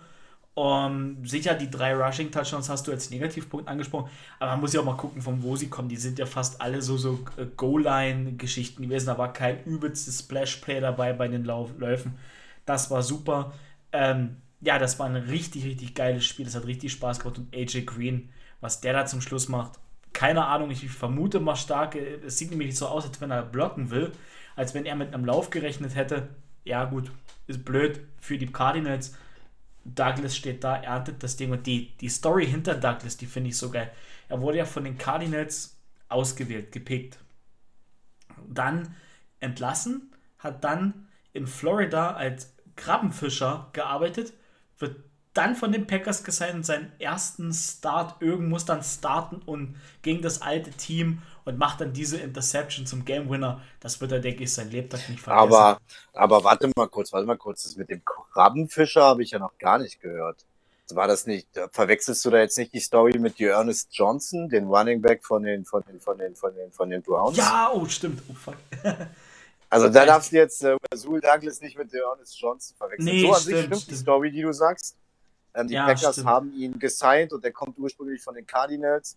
Aber die Krabbenfischer-Nummer, die. Nee, stimmt, die Krabbenfischer war, war Dearns Johnson, ja. Ja, so viele ja. coole Stories halt in der NFL, da kann man das schon machen. Das tut mir leid, tut mir leid für meine schlechte Expertise heute. Ähm, ja. Alles nee, gut, deswegen, alles gut. Äh, wahrscheinlich, war, wahrscheinlich war äh, bist du. Wahrscheinlich bist du immer noch dabei, deinen dein, dein Jaguars Rage-Modus runterzufahren. Ja. Ähm, ich will als, als abschließende ja, erzähl. Nee, alles gut. Ich wollte es jetzt auch abschließend nochmal unterstreichen. Ähm, du hast das Wort. Ja, ich will es auch nur noch abschließen, dass ich dann nächsten Tag zur Spätschicht auf Arbeit gefahren bin und ähm, quasi mit der Game-Winning Interception, mir egal, was AJ Green da denkt oder nicht denkt, ähm, er hat's Play definitiv verkackt und äh, das hat äh, die Packers und Wazoo Douglas gut aussehen lassen. Ich bin einfach nur nächsten Tag auf Arbeit gefahren und habe nur zu zu Jahren zum Beispiel und meinen anderen Arbeitskollegen gesagt, Leute, alles, was heute gut ist, ich sage dazu nicht cool oder geil oder nice. Ich sage einfach nur Wazul. ah, das ist, es ist, es muss wunderschön sein, Packers-Fan zu sein. Es muss wunderschön sein, Fan von einer erfolgreichen Franchise zu sein. Ein Gefühl, was ich hoffentlich auch bald noch haben werde. nee, Spaß, Spaß. Es nee, war kommt, echt, kommt. echt ein gutes Spiel, war ein echt gutes Spiel. Ähm, ja, war, war, war geil gemacht. Und ich würde sagen, wir kommen jetzt zum Tippspiel.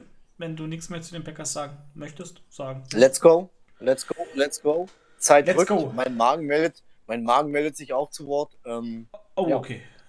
Okay, gut, dann müssen wir gucken, dass wir jetzt hier durchkommen. Ja, ähm, soll ich da direkt auch mal äh, anfangen? Das wäre super cool von dir, weil ich müsste mich mal schnell muten, da ich nebenbei äh, ein bisschen was, was, was Krachschaffendes äh, schnell erledigen muss. Okay, dann mach erstmal Krach. Wir haben es vorhin mit Danny schon mal ausgewertet, offline, also ohne Aufnahme. Ich führe im Moment 78 zu 74, das heißt, ich habe vier Punkte Vorsprung. Danny kommt ja aber mit einem 5-Punkte-Swing aus dem Draft, also ist Danny ganz knapp vor mir mit einem Punkt.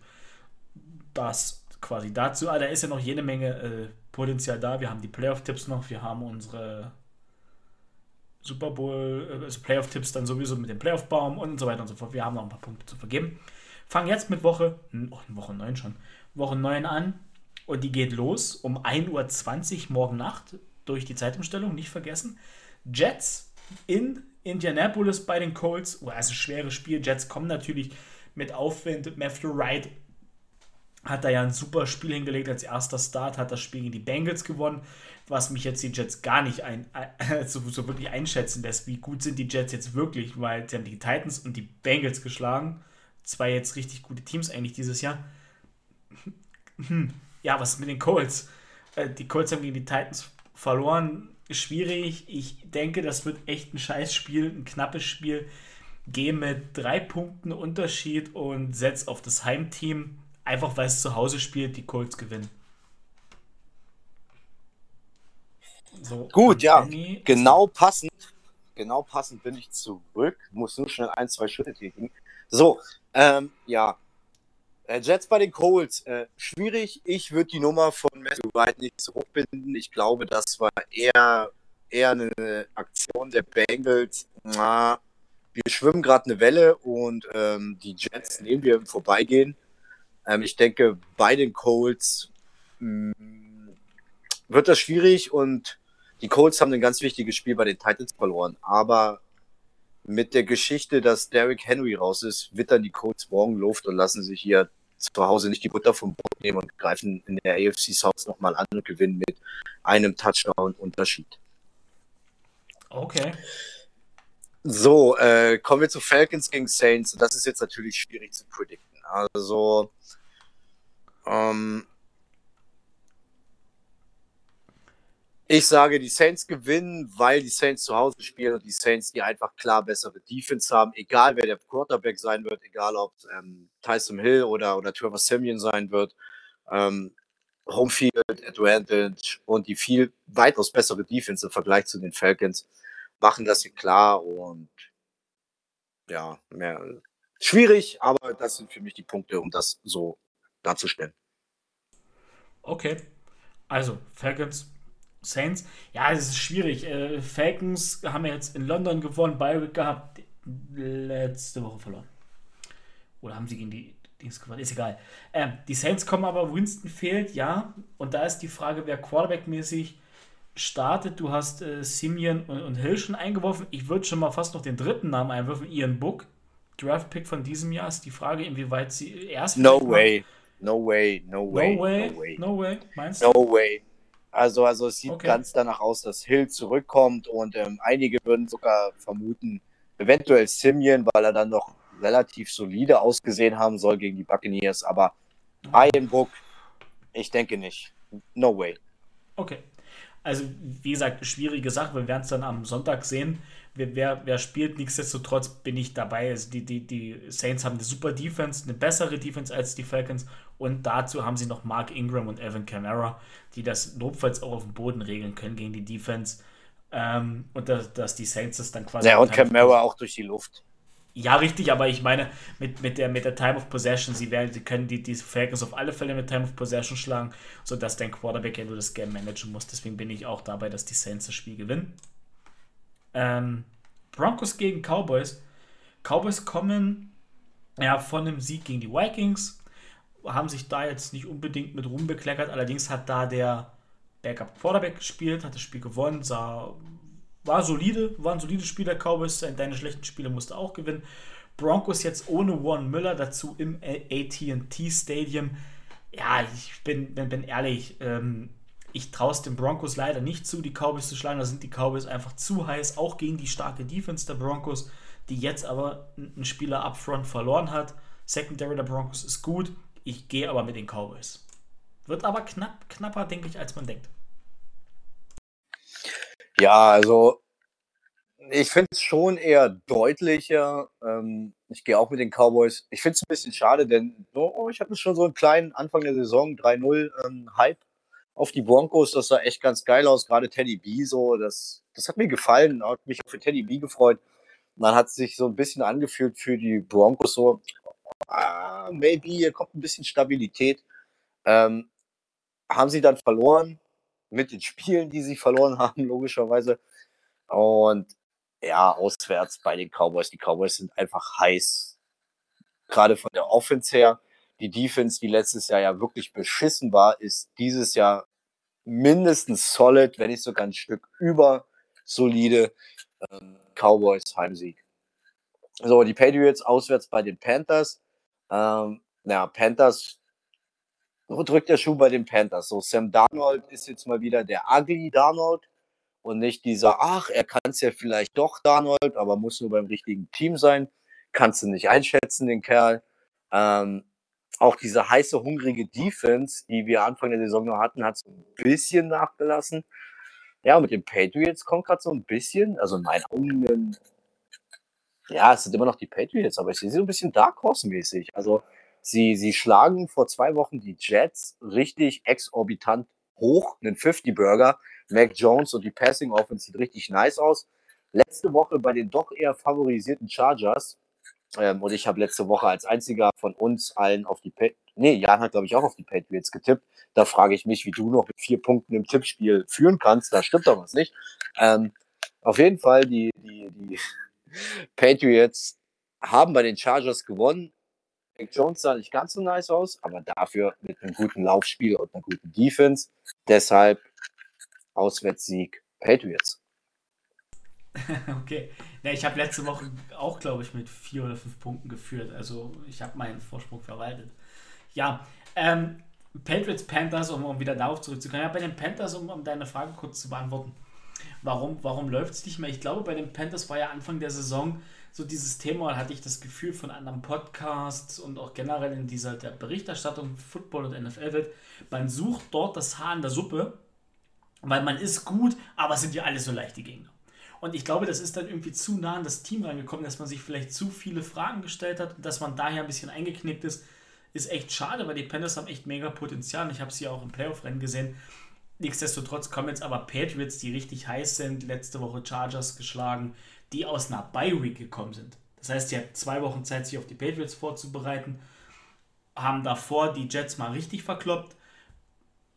Ich gehe mit den Patriots und das Ganze auswärts. Also Patriots sind Dark Horse-mäßig unterwegs und dadurch, dass die AFC ja dieses Jahr mit der AFC South vielleicht sowieso nur ein Playoff-Content hat, kann ich mir durchaus vorstellen, dass die Patriots vielleicht einen Run starten werden jetzt mit, äh, gegen Mitte der Saison. Denn Patriots mit Mac Jones sahen auch für mich jetzt so aus, können den Ball gut laufen. Also Patriots wie zu guten Zeiten. Also gefällt mir, was die Patriots machen. Hätte ich auch nicht gedacht, dass man sagt. Ähm, kommen wir zu Vikings gegen Ravens. Ja, die Ravens kommen aus der Bye Week. Lamar Jackson kommt zurück aus der Bye Week. Sah ja vor der Bye Week gegen die äh, Chargers alles andere als gut aus. Also der wird mit jeder Menge Wut im Bauch zurückkommen. Ja, dagegen hast du die Vikings. Die Vikings kann ich echt schwer, schwer, schwer einschätzen.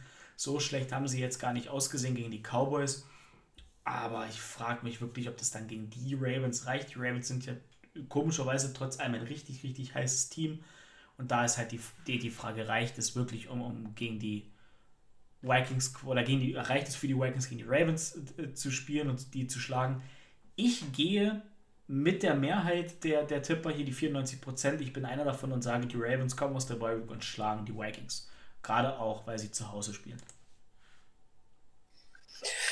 Ja, ähm, ich hatte kurz Anflüge bei diesem Matchup von, hm, schwierig zu tippen, aber das liegt nicht daran, dass das Matchup nicht klar genug ist, ähm, sondern, sondern dass die Vikings für mich irgendwie persönlich ein bisschen so, so mega schwammig sind.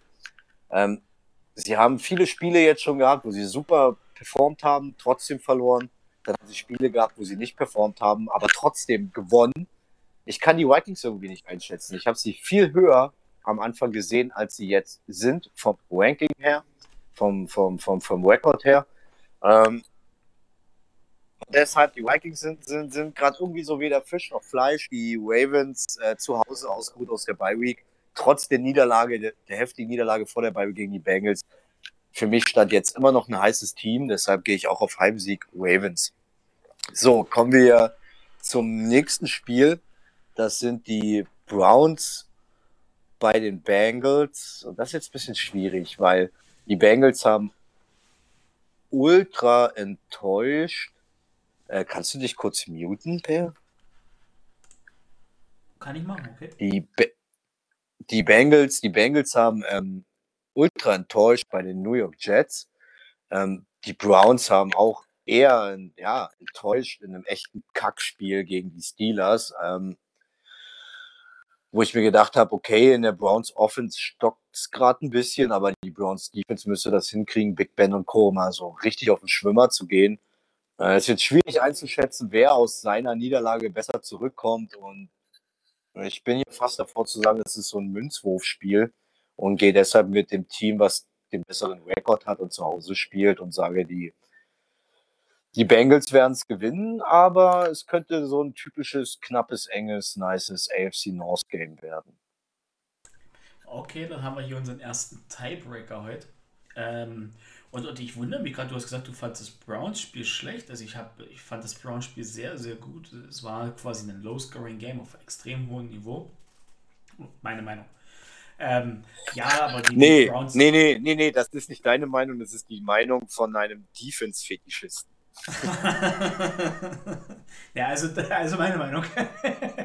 ja, ja, es ist die, schon die Meinung von jemandem, der Defense Football sehr mag und nicht so auf 78 gegen 36 steht. Aber war schon Nicht geil. mag. Das ist nicht mögen, das ist Fetischismus. okay, ist ja in Ordnung. Ähm, ja, das ist quasi Defense-Fetischismus, haben wir jetzt gerade festgestellt. die Folge ist einfach zu geil. Ähm, wo war ich stehen geblieben? Ja, Browns Offense. Ja, Jarvis Landry hat ein echtes Kackspiel gehabt. Das ist das schlechteste Spiel gehabt. Äh, wenn ich nur an Odell Beckham Jr. denke, warum nimmt er nicht zwei Hände zum Catch? Egal, wir reden jetzt nicht über das vergangene Spiel. Der hat auch schon wieder so eine super Aktion gehabt. Ähm, nichtsdestotrotz. Na, er selber, er selber nicht, sein Vater, ja. Jetzt ja, müsste ich ja schon äh, Papa, jetzt müsste ich ja schon Papa Beckham ein. Oh, was sagt der jetzt mal ganz kurz? Hast du das nicht mitbekommen? Nee, habe ich nicht ähm, mitbekommen. Papa, Papa, Papa Odell Beckham äh, äh, Senior quasi dann ähm, hat irgendwie wie, ähm, via Social Media oder so Ausschnitte von dem Spiel gepostet, wie er darstellen will, dass eindeutig ähm, OBJ frei war und Baker Mayfield ihn trotzdem nicht anspielt. Also er unterstellt äh, der Browns Offense oder Baker Mayfield, dass sie mit Absicht OBJ nicht in Szene setzen. Naja, wenn ich dann jedes Mal bloß eine Hand zum Fang nehme und den Ball droppe, dann würde ich da auch nicht mehr hinwerfen. Ähm, aber okay, das ist schon, ganz, ist schon ganz lustig, dass sich da jetzt auch äh, Odets Papa mit, mit, mit, mit, einmischt. Komischer Typ. Wirklich ganz komischer Typ. Ähm, ja, aber nichtsdestotrotz. Nicht trotz, vor allem trotz.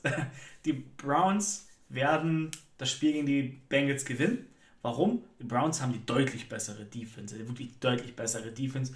Sie haben Miles Garrett, der richtig gut gespielt hat gegen die Steelers. Und du hast dann eine Offense, die sehr gut laufen kann. Baker Mayfield hat gegen die Steelers gar nicht mal so schlecht ausgesehen. Er hat wirklich alles das gemacht, was er machen konnte.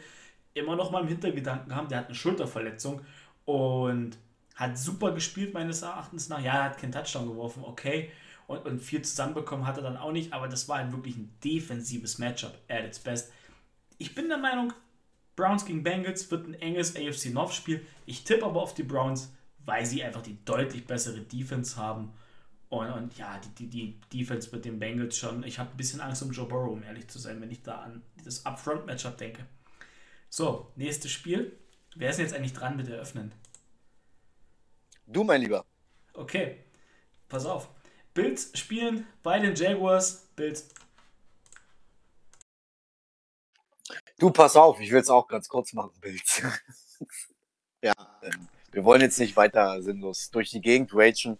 Ja, also ich, hätte dich genau ich hätte dich, ich hätte dich ja jetzt ragen lassen, aber das Pulver hast du sowas von exorbitant übertrieben schon in deinem äh, Jaguars Recap äh, Gespräch gemacht. Deshalb Bild, Schluss aus die Maus, gehen wir weiter. Ähm, Texans Nein, bei den Dolphins. Ich hab's übertrieben, äh, gar nicht. Du hättest mich mal Sonntag erleben müssen. Ich hab, da habe ich übertrieben. Ich, ich habe nicht gesagt, dass du es übertrieben hast. Ich habe einfach gesagt, es war zu viel Hass und du hast den Pulver schon verschossen. Und jetzt ist Zeit für Liebe. Okay. ähm, die Texans bei den Dolphins. Äh? Ist ein bisschen schwierig. Wir haben zwei Teams, die, glaube ich, beide erst einen Sieg haben. Das ist richtig, oder? Die müssten beide 1, ja, beide 1,7 sein. Äh, Nichtsdestotrotz, ja, ich, ich würde. Beide, ja. Äh, ja, sind sie. Ich habe auch gerade nachgeguckt. Ähm, nichtsdestotrotz, ähm, ich würde dieses Match verdammt eng sehen, wenn die Texans mit ähm, Tyrod Taylor wieder daherkommen. Ähm, ich denke und ich hoffe es einfach für die Dolphins, für Tour, ähm, der sich fühlen muss wie der letzte Scheiß nach diesen ganzen, ähm, sie traden doch noch für Deshaun Watson, ähm, Gesprächen, Gerüchten, was weiß ich nicht. Für Brian Flores, der eigentlich, denke ich, da einen guten Job macht, ähm, sollte das hier das Befreiungsspiel werden. Und Vielleicht wird es kein schönes Spiel, vielleicht wird es kein schöner Sieg, aber ich gehe mit den Dolphins. Ja, den kann ich mir eigentlich nur anschließen. Also Tour muss ich wirklich echt beschissen fühlen. Jetzt geht's gegen die Texans. Jetzt kann er den Texans den Daumen zeigen und sagen, oder beziehungsweise auch den Dolphins sagen, tja, ich schlage eure Texans. Die spielen zwar ohne Deshaun Watson, aber schaut mal, was ich kann. Ich tippe hier auch ganz klar auf die Dolphins, weil sie, finde ich persönlich, auf dem Papier, auch nur, also wirklich rein auf dem Blatt Papier, das deutlich bessere Team sein sollten. Und also wenn Dolphins das verlieren zu Hause im Hard Rock Stadium zu Miami, boah, da brennt da wirklich der Baum. Also dann, boah, dann wird es echt für die Dolphins auch schwer. Wie gesagt, Dolphins schlagen die Texans. Wird aber, denke ich, wie du es gesagt hast, kein schönes Spiel. Ja, Las Vegas Raiders gegen die Giants. Ja, Giants jetzt Monday Night gegen die Chiefs verloren. Extrem knappes Spiel ja gewesen. Ähm, haben die Chiefs da nur bei 20 Punkten gehalten, war gar nicht schlecht habe aber selber offensiv jetzt auch nicht so geil ausgesehen. Jetzt kommen die Raiders aus einer Bye Week. Da ist die Frage, inwieweit Josh Jacobs spielen kann. Der ist nach wie vor ist ja nach wie vor fraglich. Darren Waller ist fraglich. Dann ist diese, dann frage ich mich persönlich noch, kann äh, Derek Carr dieses äh, Momentum, was er hat, weiter mitgehen? Äh, ich denke schon, dass sie das können. Es sind die Giants, es ist ein idealer Gegner, denke ich, um wieder in den Rhythmus, in Shape zu kommen nach der Bye Week. Sie spielen zwar in New York, gehe aber mit den Raiders. Ja, ähm, ich hatte auch kurz Anflüge von ähm, hm, schwierig, aber eigentlich, ich denke auch die Raiders kommen aus der Bye Week. Die Raiders haben super performt. Auch ich selber ertappe mich immer noch dabei, dass ich die Raiders irgendwo so an, der Radar habe. Aber Derek Carr performt, es läuft alles trotzdem Grunbeben. Ähm, jetzt ist die Frage, was ist nach der Rux-Geschichte? Ähm, aber auch das, denke ich, schütteln die ab, machen einfach weiter und ähm, ich sehe die Raiders schon klar vorne. Danny Dimes, Daniel Jones macht einen super Job und reißt sich echt die Pobacken auf. Also er ist ja teilweise gefühlt ähm, die, die allein lebende Offense von, von den New York Giants. Aber auch das, auch das wird nicht reichen. Ich denke, die Raiders werden hier einen Sieg einfahren. Wie der Sieg aussehen wird, wage ich gerade nicht zu beurteilen. Ähm, die Chargers auch, bei darf, ich, darf ich ganz kurz rein? Äh, ich glaube auch nicht, dass bei den Giants Danny Dimes das Problem ist. Nee, glaube ich auch nicht. Glaube ich auch nicht. Das sind äh, nur, ähm, einerseits. Nur das, nur das dazu jetzt von mir. Also ich sage einerseits sind es, sind es, sind es die Injury-Probleme, die sie haben. Also, wenn man da guckt, dass immer wieder Dewis Tooney questionable, ähm, Sterling Shepard mal wieder questionable, keiner weiß, was mit Saquon ist, wenn die alle zurück wären. Ähm, das ist ein Problem des Schuhs und ich bin auch der Meinung, dass ähm, ja eigentlich Nee, ist egal. Nee, jetzt, jetzt, hätte ich, jetzt hätte ich Bullshit gesagt. Ja, ich denke auch nicht, dass Danny Dimes das Problem ist. Ähm, da drückt der Schuh noch woanders. Aber wo genau, darauf wollen wir jetzt nicht weiter eingehen, denn Zeit rennt. Ähm, die Chargers bei den Eagles. Ja, die Eagles jetzt einen pompösen Sieg gegen die Detroit Lions. An der Stelle, Per, ähm, ein Tag von mir, nachdem wir das ja alle, auch Jan letzte Woche in unserer Folge und du und so, die Lions das beste 0 und 7 Team für den Arsch, oder? Also nach der Performance gegen die Eagles, ähm, nach der Performance gegen die Eagles sind die Lions für mich zu Recht 0 und 8. Äh, ging gar nicht. Ja, das ging wirklich gar nicht. Das, das war stellenweise noch schlechter als Jaguars. Äh, das, das stimmt, das war wirklich hart. Ähm, aber die, die Lions-Spieler, die werden, denke ich, jetzt in der Bi-Week ordentlich getriezt von Dan Campbell, weil der wird sich das nicht gefallen lassen. Der ist der beste Coach dafür, um das rauszukriegen aus den Jungs. Das war wirklich hart, aber das ist halt auch eine, eine Frage, inwieweit es da jetzt langsam an die Moral geht. Ich habe ein bisschen Angst, dass die Lions nach wie vor jetzt immer schlechter werden von Spiel zu Spiel. Aber das gehört jetzt hier auch nicht hin. Ja. Ähm, gut, ähm, ich gehe mit den Chargers, weil die müssen, die haben das Potenzial, haben jetzt äh, auf den Sack bekommen von den, von den Patriots und ich denke, das wird nicht leicht. Die Eagles werden mitspielen, aber ich sehe die Chargers klar vorne. Ja, okay. Ähm, ja, ja, die Eagles darf man nicht unterschätzen. Ich habe auch das Gefühl, dass alle so ein bisschen die Eagles unterschätzen. Aber ist jetzt die Frage, Chargers in der Division, die, die Chiefs am struggeln. Ähm, ja, Chargers werden das nutzen. Chargers sind auch eigentlich das bessere Team. Aber die Chargers, denke ich, sollten gut beraten sein, die Eagles nicht zu unterschätzen. Dann sind die vielleicht auch für so ein Upset gut, um es kurz zu halten. Ja, Packers Chiefs, wir haben es anfangs erwähnt. Aaron Rodgers, Covid-19, wird nicht mit ins Arrowhead Stadium fliegen. Jordan Love wird übernehmen in diesem Spiel gegen eine echt schlechte Chiefs Defense. Frage ist, ob man Melvin Ingram schon sehen wird. Ich glaube nicht. Ähm, er ist einfach viel zu frisch im System drin. Ja, und dann ist äh, die Sache, wie gut ist Mahomes gegen die Packers Defense, die ja auch nach wie vor ein bisschen angeschlagen ist. Da fehlen ein paar Leute. John Smith beispielsweise entlassen. Es ist echt ein schweres Spiel für mich zu picken, gerade weil die Chiefs zu Hause spielen und irgendwie habe ich immer das Ding so tippe niemals gegen die Chiefs, aber dieses Jahr Chiefs ist halt echt nicht so gut. Deswegen gehe ich hier mit dem Auswärtsteam und sage, die Packers mit Jordan Love werden die Chiefs schlagen. Bold Prediction, Jordan Love 250 oder mehr Passing Yards, zwei Touchdowns. Ey, ganz ehrlich, du hast mir jetzt, also ich find's geil, was du gerade gesagt und gemacht hast, aber du hast mir jetzt wirklich meinen Take versaut.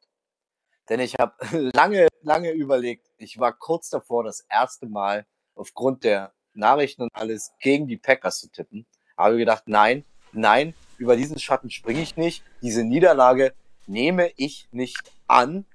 Wir werden den Chiefs einen Fight bieten. Mit Jordan Love, mit Matt LaFleur, einem geilen Scheme, einem geilen Running Game. Und unsere Defense wird die Chiefs nicht komplett vom Feld halten können. Dafür ist Patrick Mahomes zu krass, aber die Giants haben es auch geschafft und so high top ist die Giants Defense auch nicht. Ähm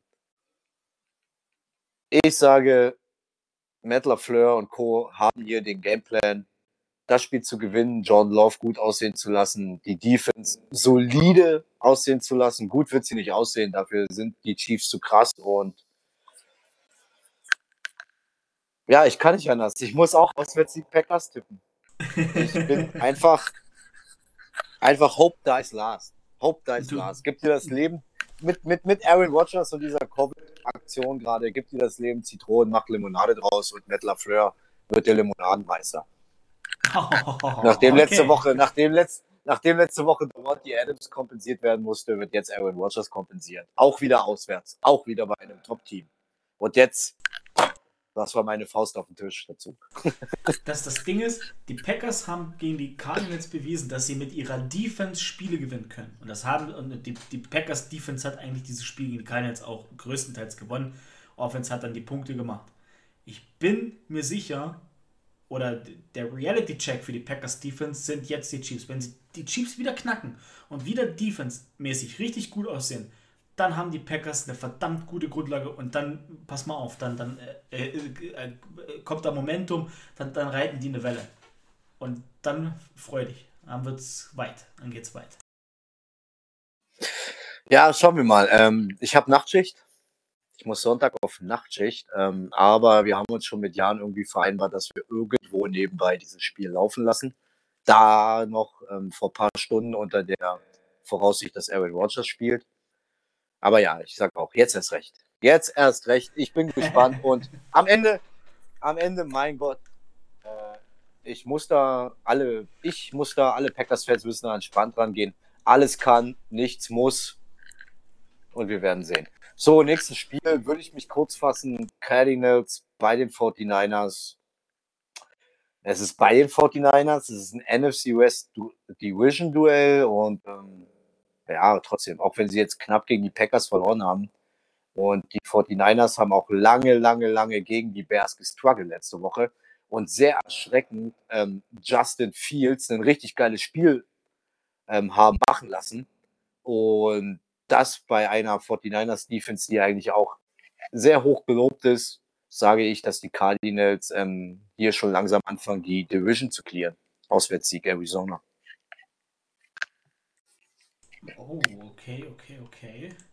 Ja, ist schwer. Ich habe bis ich, ich, ich struggle bei dem Spiel die ganze alle anderen Spiele, beiden Spiele sind relativ klar für mich. Aber ich, ich struggle bei dem Spiel. Cardinals jetzt verloren gegen die Packers. Callum Murray zum Schluss ein bisschen gehumpelt. Frage ist, wie fit er sein wird. Ähm, zudem ist es ein NFC West Spiel. Das heißt, die sehen sich echt oft. Ähm, 49ers, ja klar, haben scheiße äh, nicht gut ausgesehen, haben ein scheiß Spiel gehabt. Aber es ist schon das ist das Rückspiel auch, ne?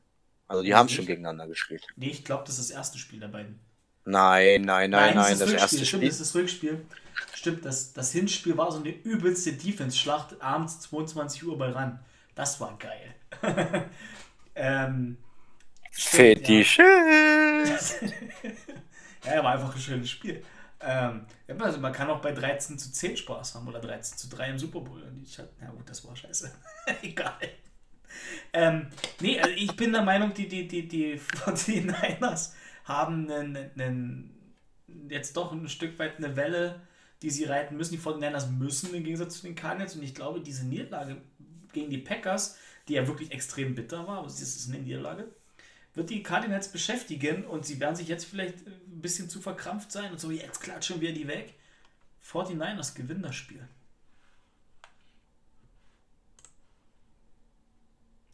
Ruhe in Berlin. äh, wer ist denn jetzt dran? Du. Ich bin dran, siehst du? Äh, du hast übrigens auch noch keine Bold Prediction rausgehauen. Ja, ja, das, das, das, das Problem ist, nachdem du die, du hast die Bold Prediction zu Jordan Love gegeben, ne? 250 Jahre, zwei Touchdowns. Ach so, und du, War das die richtig? du, ja, ja. Nein, nein, nein, nein, nee, die wollte ich nicht. Ich habe die Bold Prediction vergessen und scroll jetzt hier den Schedule hoch und runter und überlege, wo ich meine, meine Bold Prediction reinknalle. So, Deshalb okay, mach du mal weiter, mach ja? du mal weiter mit Titans Rams. Ich, ich muss noch äh, gucken hier. Ja, okay, dann, dann guck du mal. Ja, Titan, Titans Rams, wir ausführlich gesprochen. Derrick Henry verletzt, raus. Ach, bitter. Für die, für die Titans ist der Cheatcode weg. Die Offense an sich äh, ist jetzt die Frage, wie sie aussieht mit Julio Jones, AJ Brown, Ryan Tanner, wie die Backup Running Backs jetzt eingebracht werden. Und jetzt spielen sie bei den LA Rams mit dem Trade von Von Miller. Ich denke auch nicht, dass Von Miller hier schon spielt. Aber ja, die Rams ist einfach das heiße Team, eine 7 zu 1. Und ja, ich, ich, ich kann nicht anders. Ich muss mit den Rams und Matthew Stafford gehen, weil das ist einfach richtig stark, was die Rams hier seit Wochen machen. Und, und gerade die Titans Defense, weiß ich nicht, ob das so gut ist. Dieses Matchup aus Sicht der Titans gegen die, diese Rams Offense. Und deswegen denke ich, dass Matthew Stafford einen guten Tag hat und die Rams werden die Titans schlagen. Ja, also ich habe da nicht mehr viel hinzuzufügen. So die Titans, da muss man jetzt gucken, was was geht da offensiv ohne Derrick Henry. Ähm, wie können sie das kompensieren? Um das herauszufinden, um das auszuchecken, glaube ich, ist, ähm, ist das Spiel auswärts bei den Rams ein absolutes Kackspiel, äh, weil die Rams, die Rams sind Top Defense, Top Offense, haben sich verstärkt mit Ron Miller. Den Titans fehlt Derrick Henry. Die müssen jetzt brauchen wir nicht äh, drüber umdrucksen, sich irgendwie erstmal einen neuen Gameplan finden, weil Derrick Henry war der Schlüssel. Man hat geguckt, was mit Derrick Henry ging, ging nichts, hat man gepasst, hat der Gegner auf den Pass reagiert, hat man Derrick Henry zurück ins Spiel gebracht. Ähm, das muss man rausfinden. Dafür sind die Rams nun mal nicht der geeignete Gegner, vor allem nicht auswärts. Also ich sehe ja auch einen klaren, einen klaren Heimsieg für LA. Und dann ähm, abgeschlossen durch Monday Night die Bears bei den Steelers. Und da bin ich jetzt überlegen, auf wen ich wirklich gehe und ob ich hier meine Bowl Prediction reinhaue. Weil prinzipiell sehe ich beide auf einem Level. Ich finde die Steelers gar nicht knackig, auch wenn sie jetzt äh, so, so, ein ugly Spiel gegen die, die Browns gewonnen haben. Das lag aber nicht daran, dass, dass die Steelers Defense ist nice, wollen wir nicht drüber reden. Aber der Steelers Offense vertraue ich kein Stück. Ich vertraue kein Stück der O-Line. Ich vertraue kein Stück ähm, Big Ben. Dem einzigen, dem ich da vertraue, ist ähm, Najee Harris und der ist eine arme Sau, weil ohne vernünftige O-Line ähm, kannst du halt dann auch irgendwann nicht mehr viel rushen. Aber es ist halt nun mal Heimspiel. Und man hat eine gute Defense. Das haben die Bears aber auch. Und Justin Fields hatte gerade, obwohl man gegen die Niners verloren hat, trotzdem echt ein explosives Game. Aber ohne Matt Nagy. Matt Nagy war nicht da. Matt Nagy war auf der Covid-Liste. Ähm, McNaghy kommt zurück. Und ohne McNaghy hat Justin Fields gut ausgesehen. Das heißt, der Head Coach ist wieder da. Der definitiv der Erste ist, der diese Saison gefeuert wird. Deshalb sage ich, Justin Fields wird wieder kacke aussehen, weil Matt Nagy zurück ist. Und Heimsieg Steelers. Lange Rede, kurzer Sinn.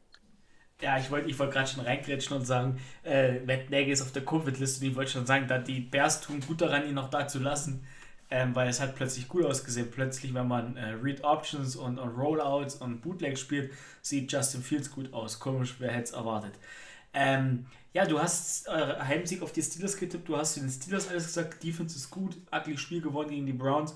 Äh, Steelers ohne Chad Boswell könnte auch noch ganz interessant werden. Der ist ja nach wie vor fraglich, den haben ja die Browns gut weggeschossen. Ähm, das sah schon gut aus, das Play. Ich muss, es tut mir leid.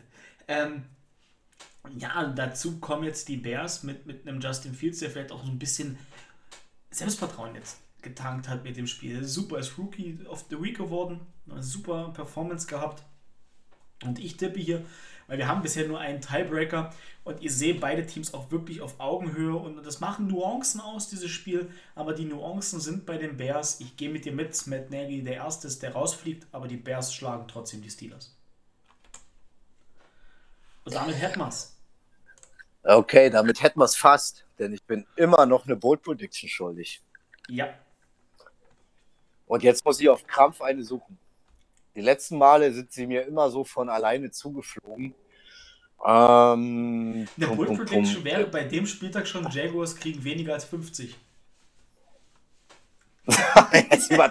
Junge, ey, ich hab dich vorhin bei deiner, deiner, deiner, deiner Spielanalyse, habe ich dich genug ragen und hassen lassen. Lass den Hass jetzt raus.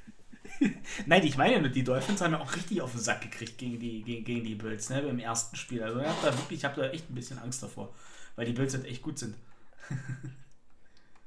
ich gucke jetzt, auch grad, ich guck jetzt, guck jetzt auch gerade, welches Spiel sich noch anbieten würde. Ah, ist echt mies. Irgendwie, ja, ist irgendwie ist gerade kein.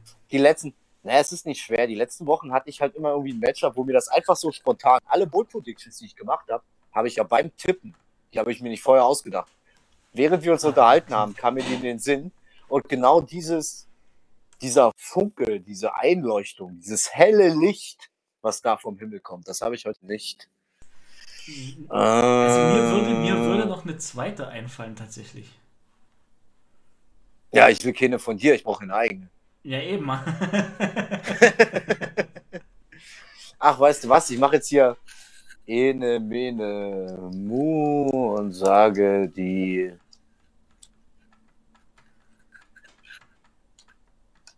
Patriots Cowboy. Scheiße, ist das. ist das. Weißt du was? Ich hab's. Es, mir fällt nichts besser sein. Falcons, Saints. Die Saints gehen mit Tyson Hill als Starter. Die Saints ähm, gewinnen mit über 200 Yard Rushing. Davon macht Taysom Hill alleine 90 und zwei Rushing Touchdowns. Krass. Was Besseres, was Besseres fällt mir jetzt einfach nicht ein. Taysom Okay. Hill muss jetzt rein. Taysom Hill kommt zurück von der Concussion. Und ähm, Mhm. sie werden viel laufen. Taysom Hill wird selber 90 Yard Rushing produzieren und für zwei Touchdowns in die Endzone sneaken. Okay. Okay. Dann haben wir Jetzt haben wir's. Jetzt haben wir's. Alles klar. Ja, dann, dann, dann, dann wollen wir das jetzt. Krasse Folge, Alter. Ja, krasse Folge zum Anfang. Zum Anfang doch echt wirklich ernst und es waren noch sehr, sehr ernste Themen. Bitte seht uns das jetzt nach, dass es zum Schluss doch sehr lustig geworden ist. Aber ist auch, denke ich, gut so, dass es lustig, dass, dass es jetzt dann wieder die gewohnte Stimmung zum Schluss ist. Ähm, nicht, nichtsdestotrotz wünsche ich nochmal allen Angehörigen der Henry Rux-Sache da wirklich alles Gute. Spreche mein tiefstes Mitgefühl aus. Wünsche euch da draußen maximale Gesundheit und wir hören uns nächste Woche wieder. Viel Spaß beim NFL gucken. Von meiner Seite aus. Ciao. Ja, liebe Leute, dann ähm, bleibt mir auch nur zu sagen, ja, ähm, alles, was wir vorher gesagt haben. Und ja, äh, checkt die Werbung aus an der Stelle nochmal. Ist mir eine Herzensangelegenheit. Und ja, Leute, bleibt sauber, bleibt fried- friedlich, bleibt nett zueinander, bleibt gesund, gehabt euch wohl und äh, don't drink and drive. Peace.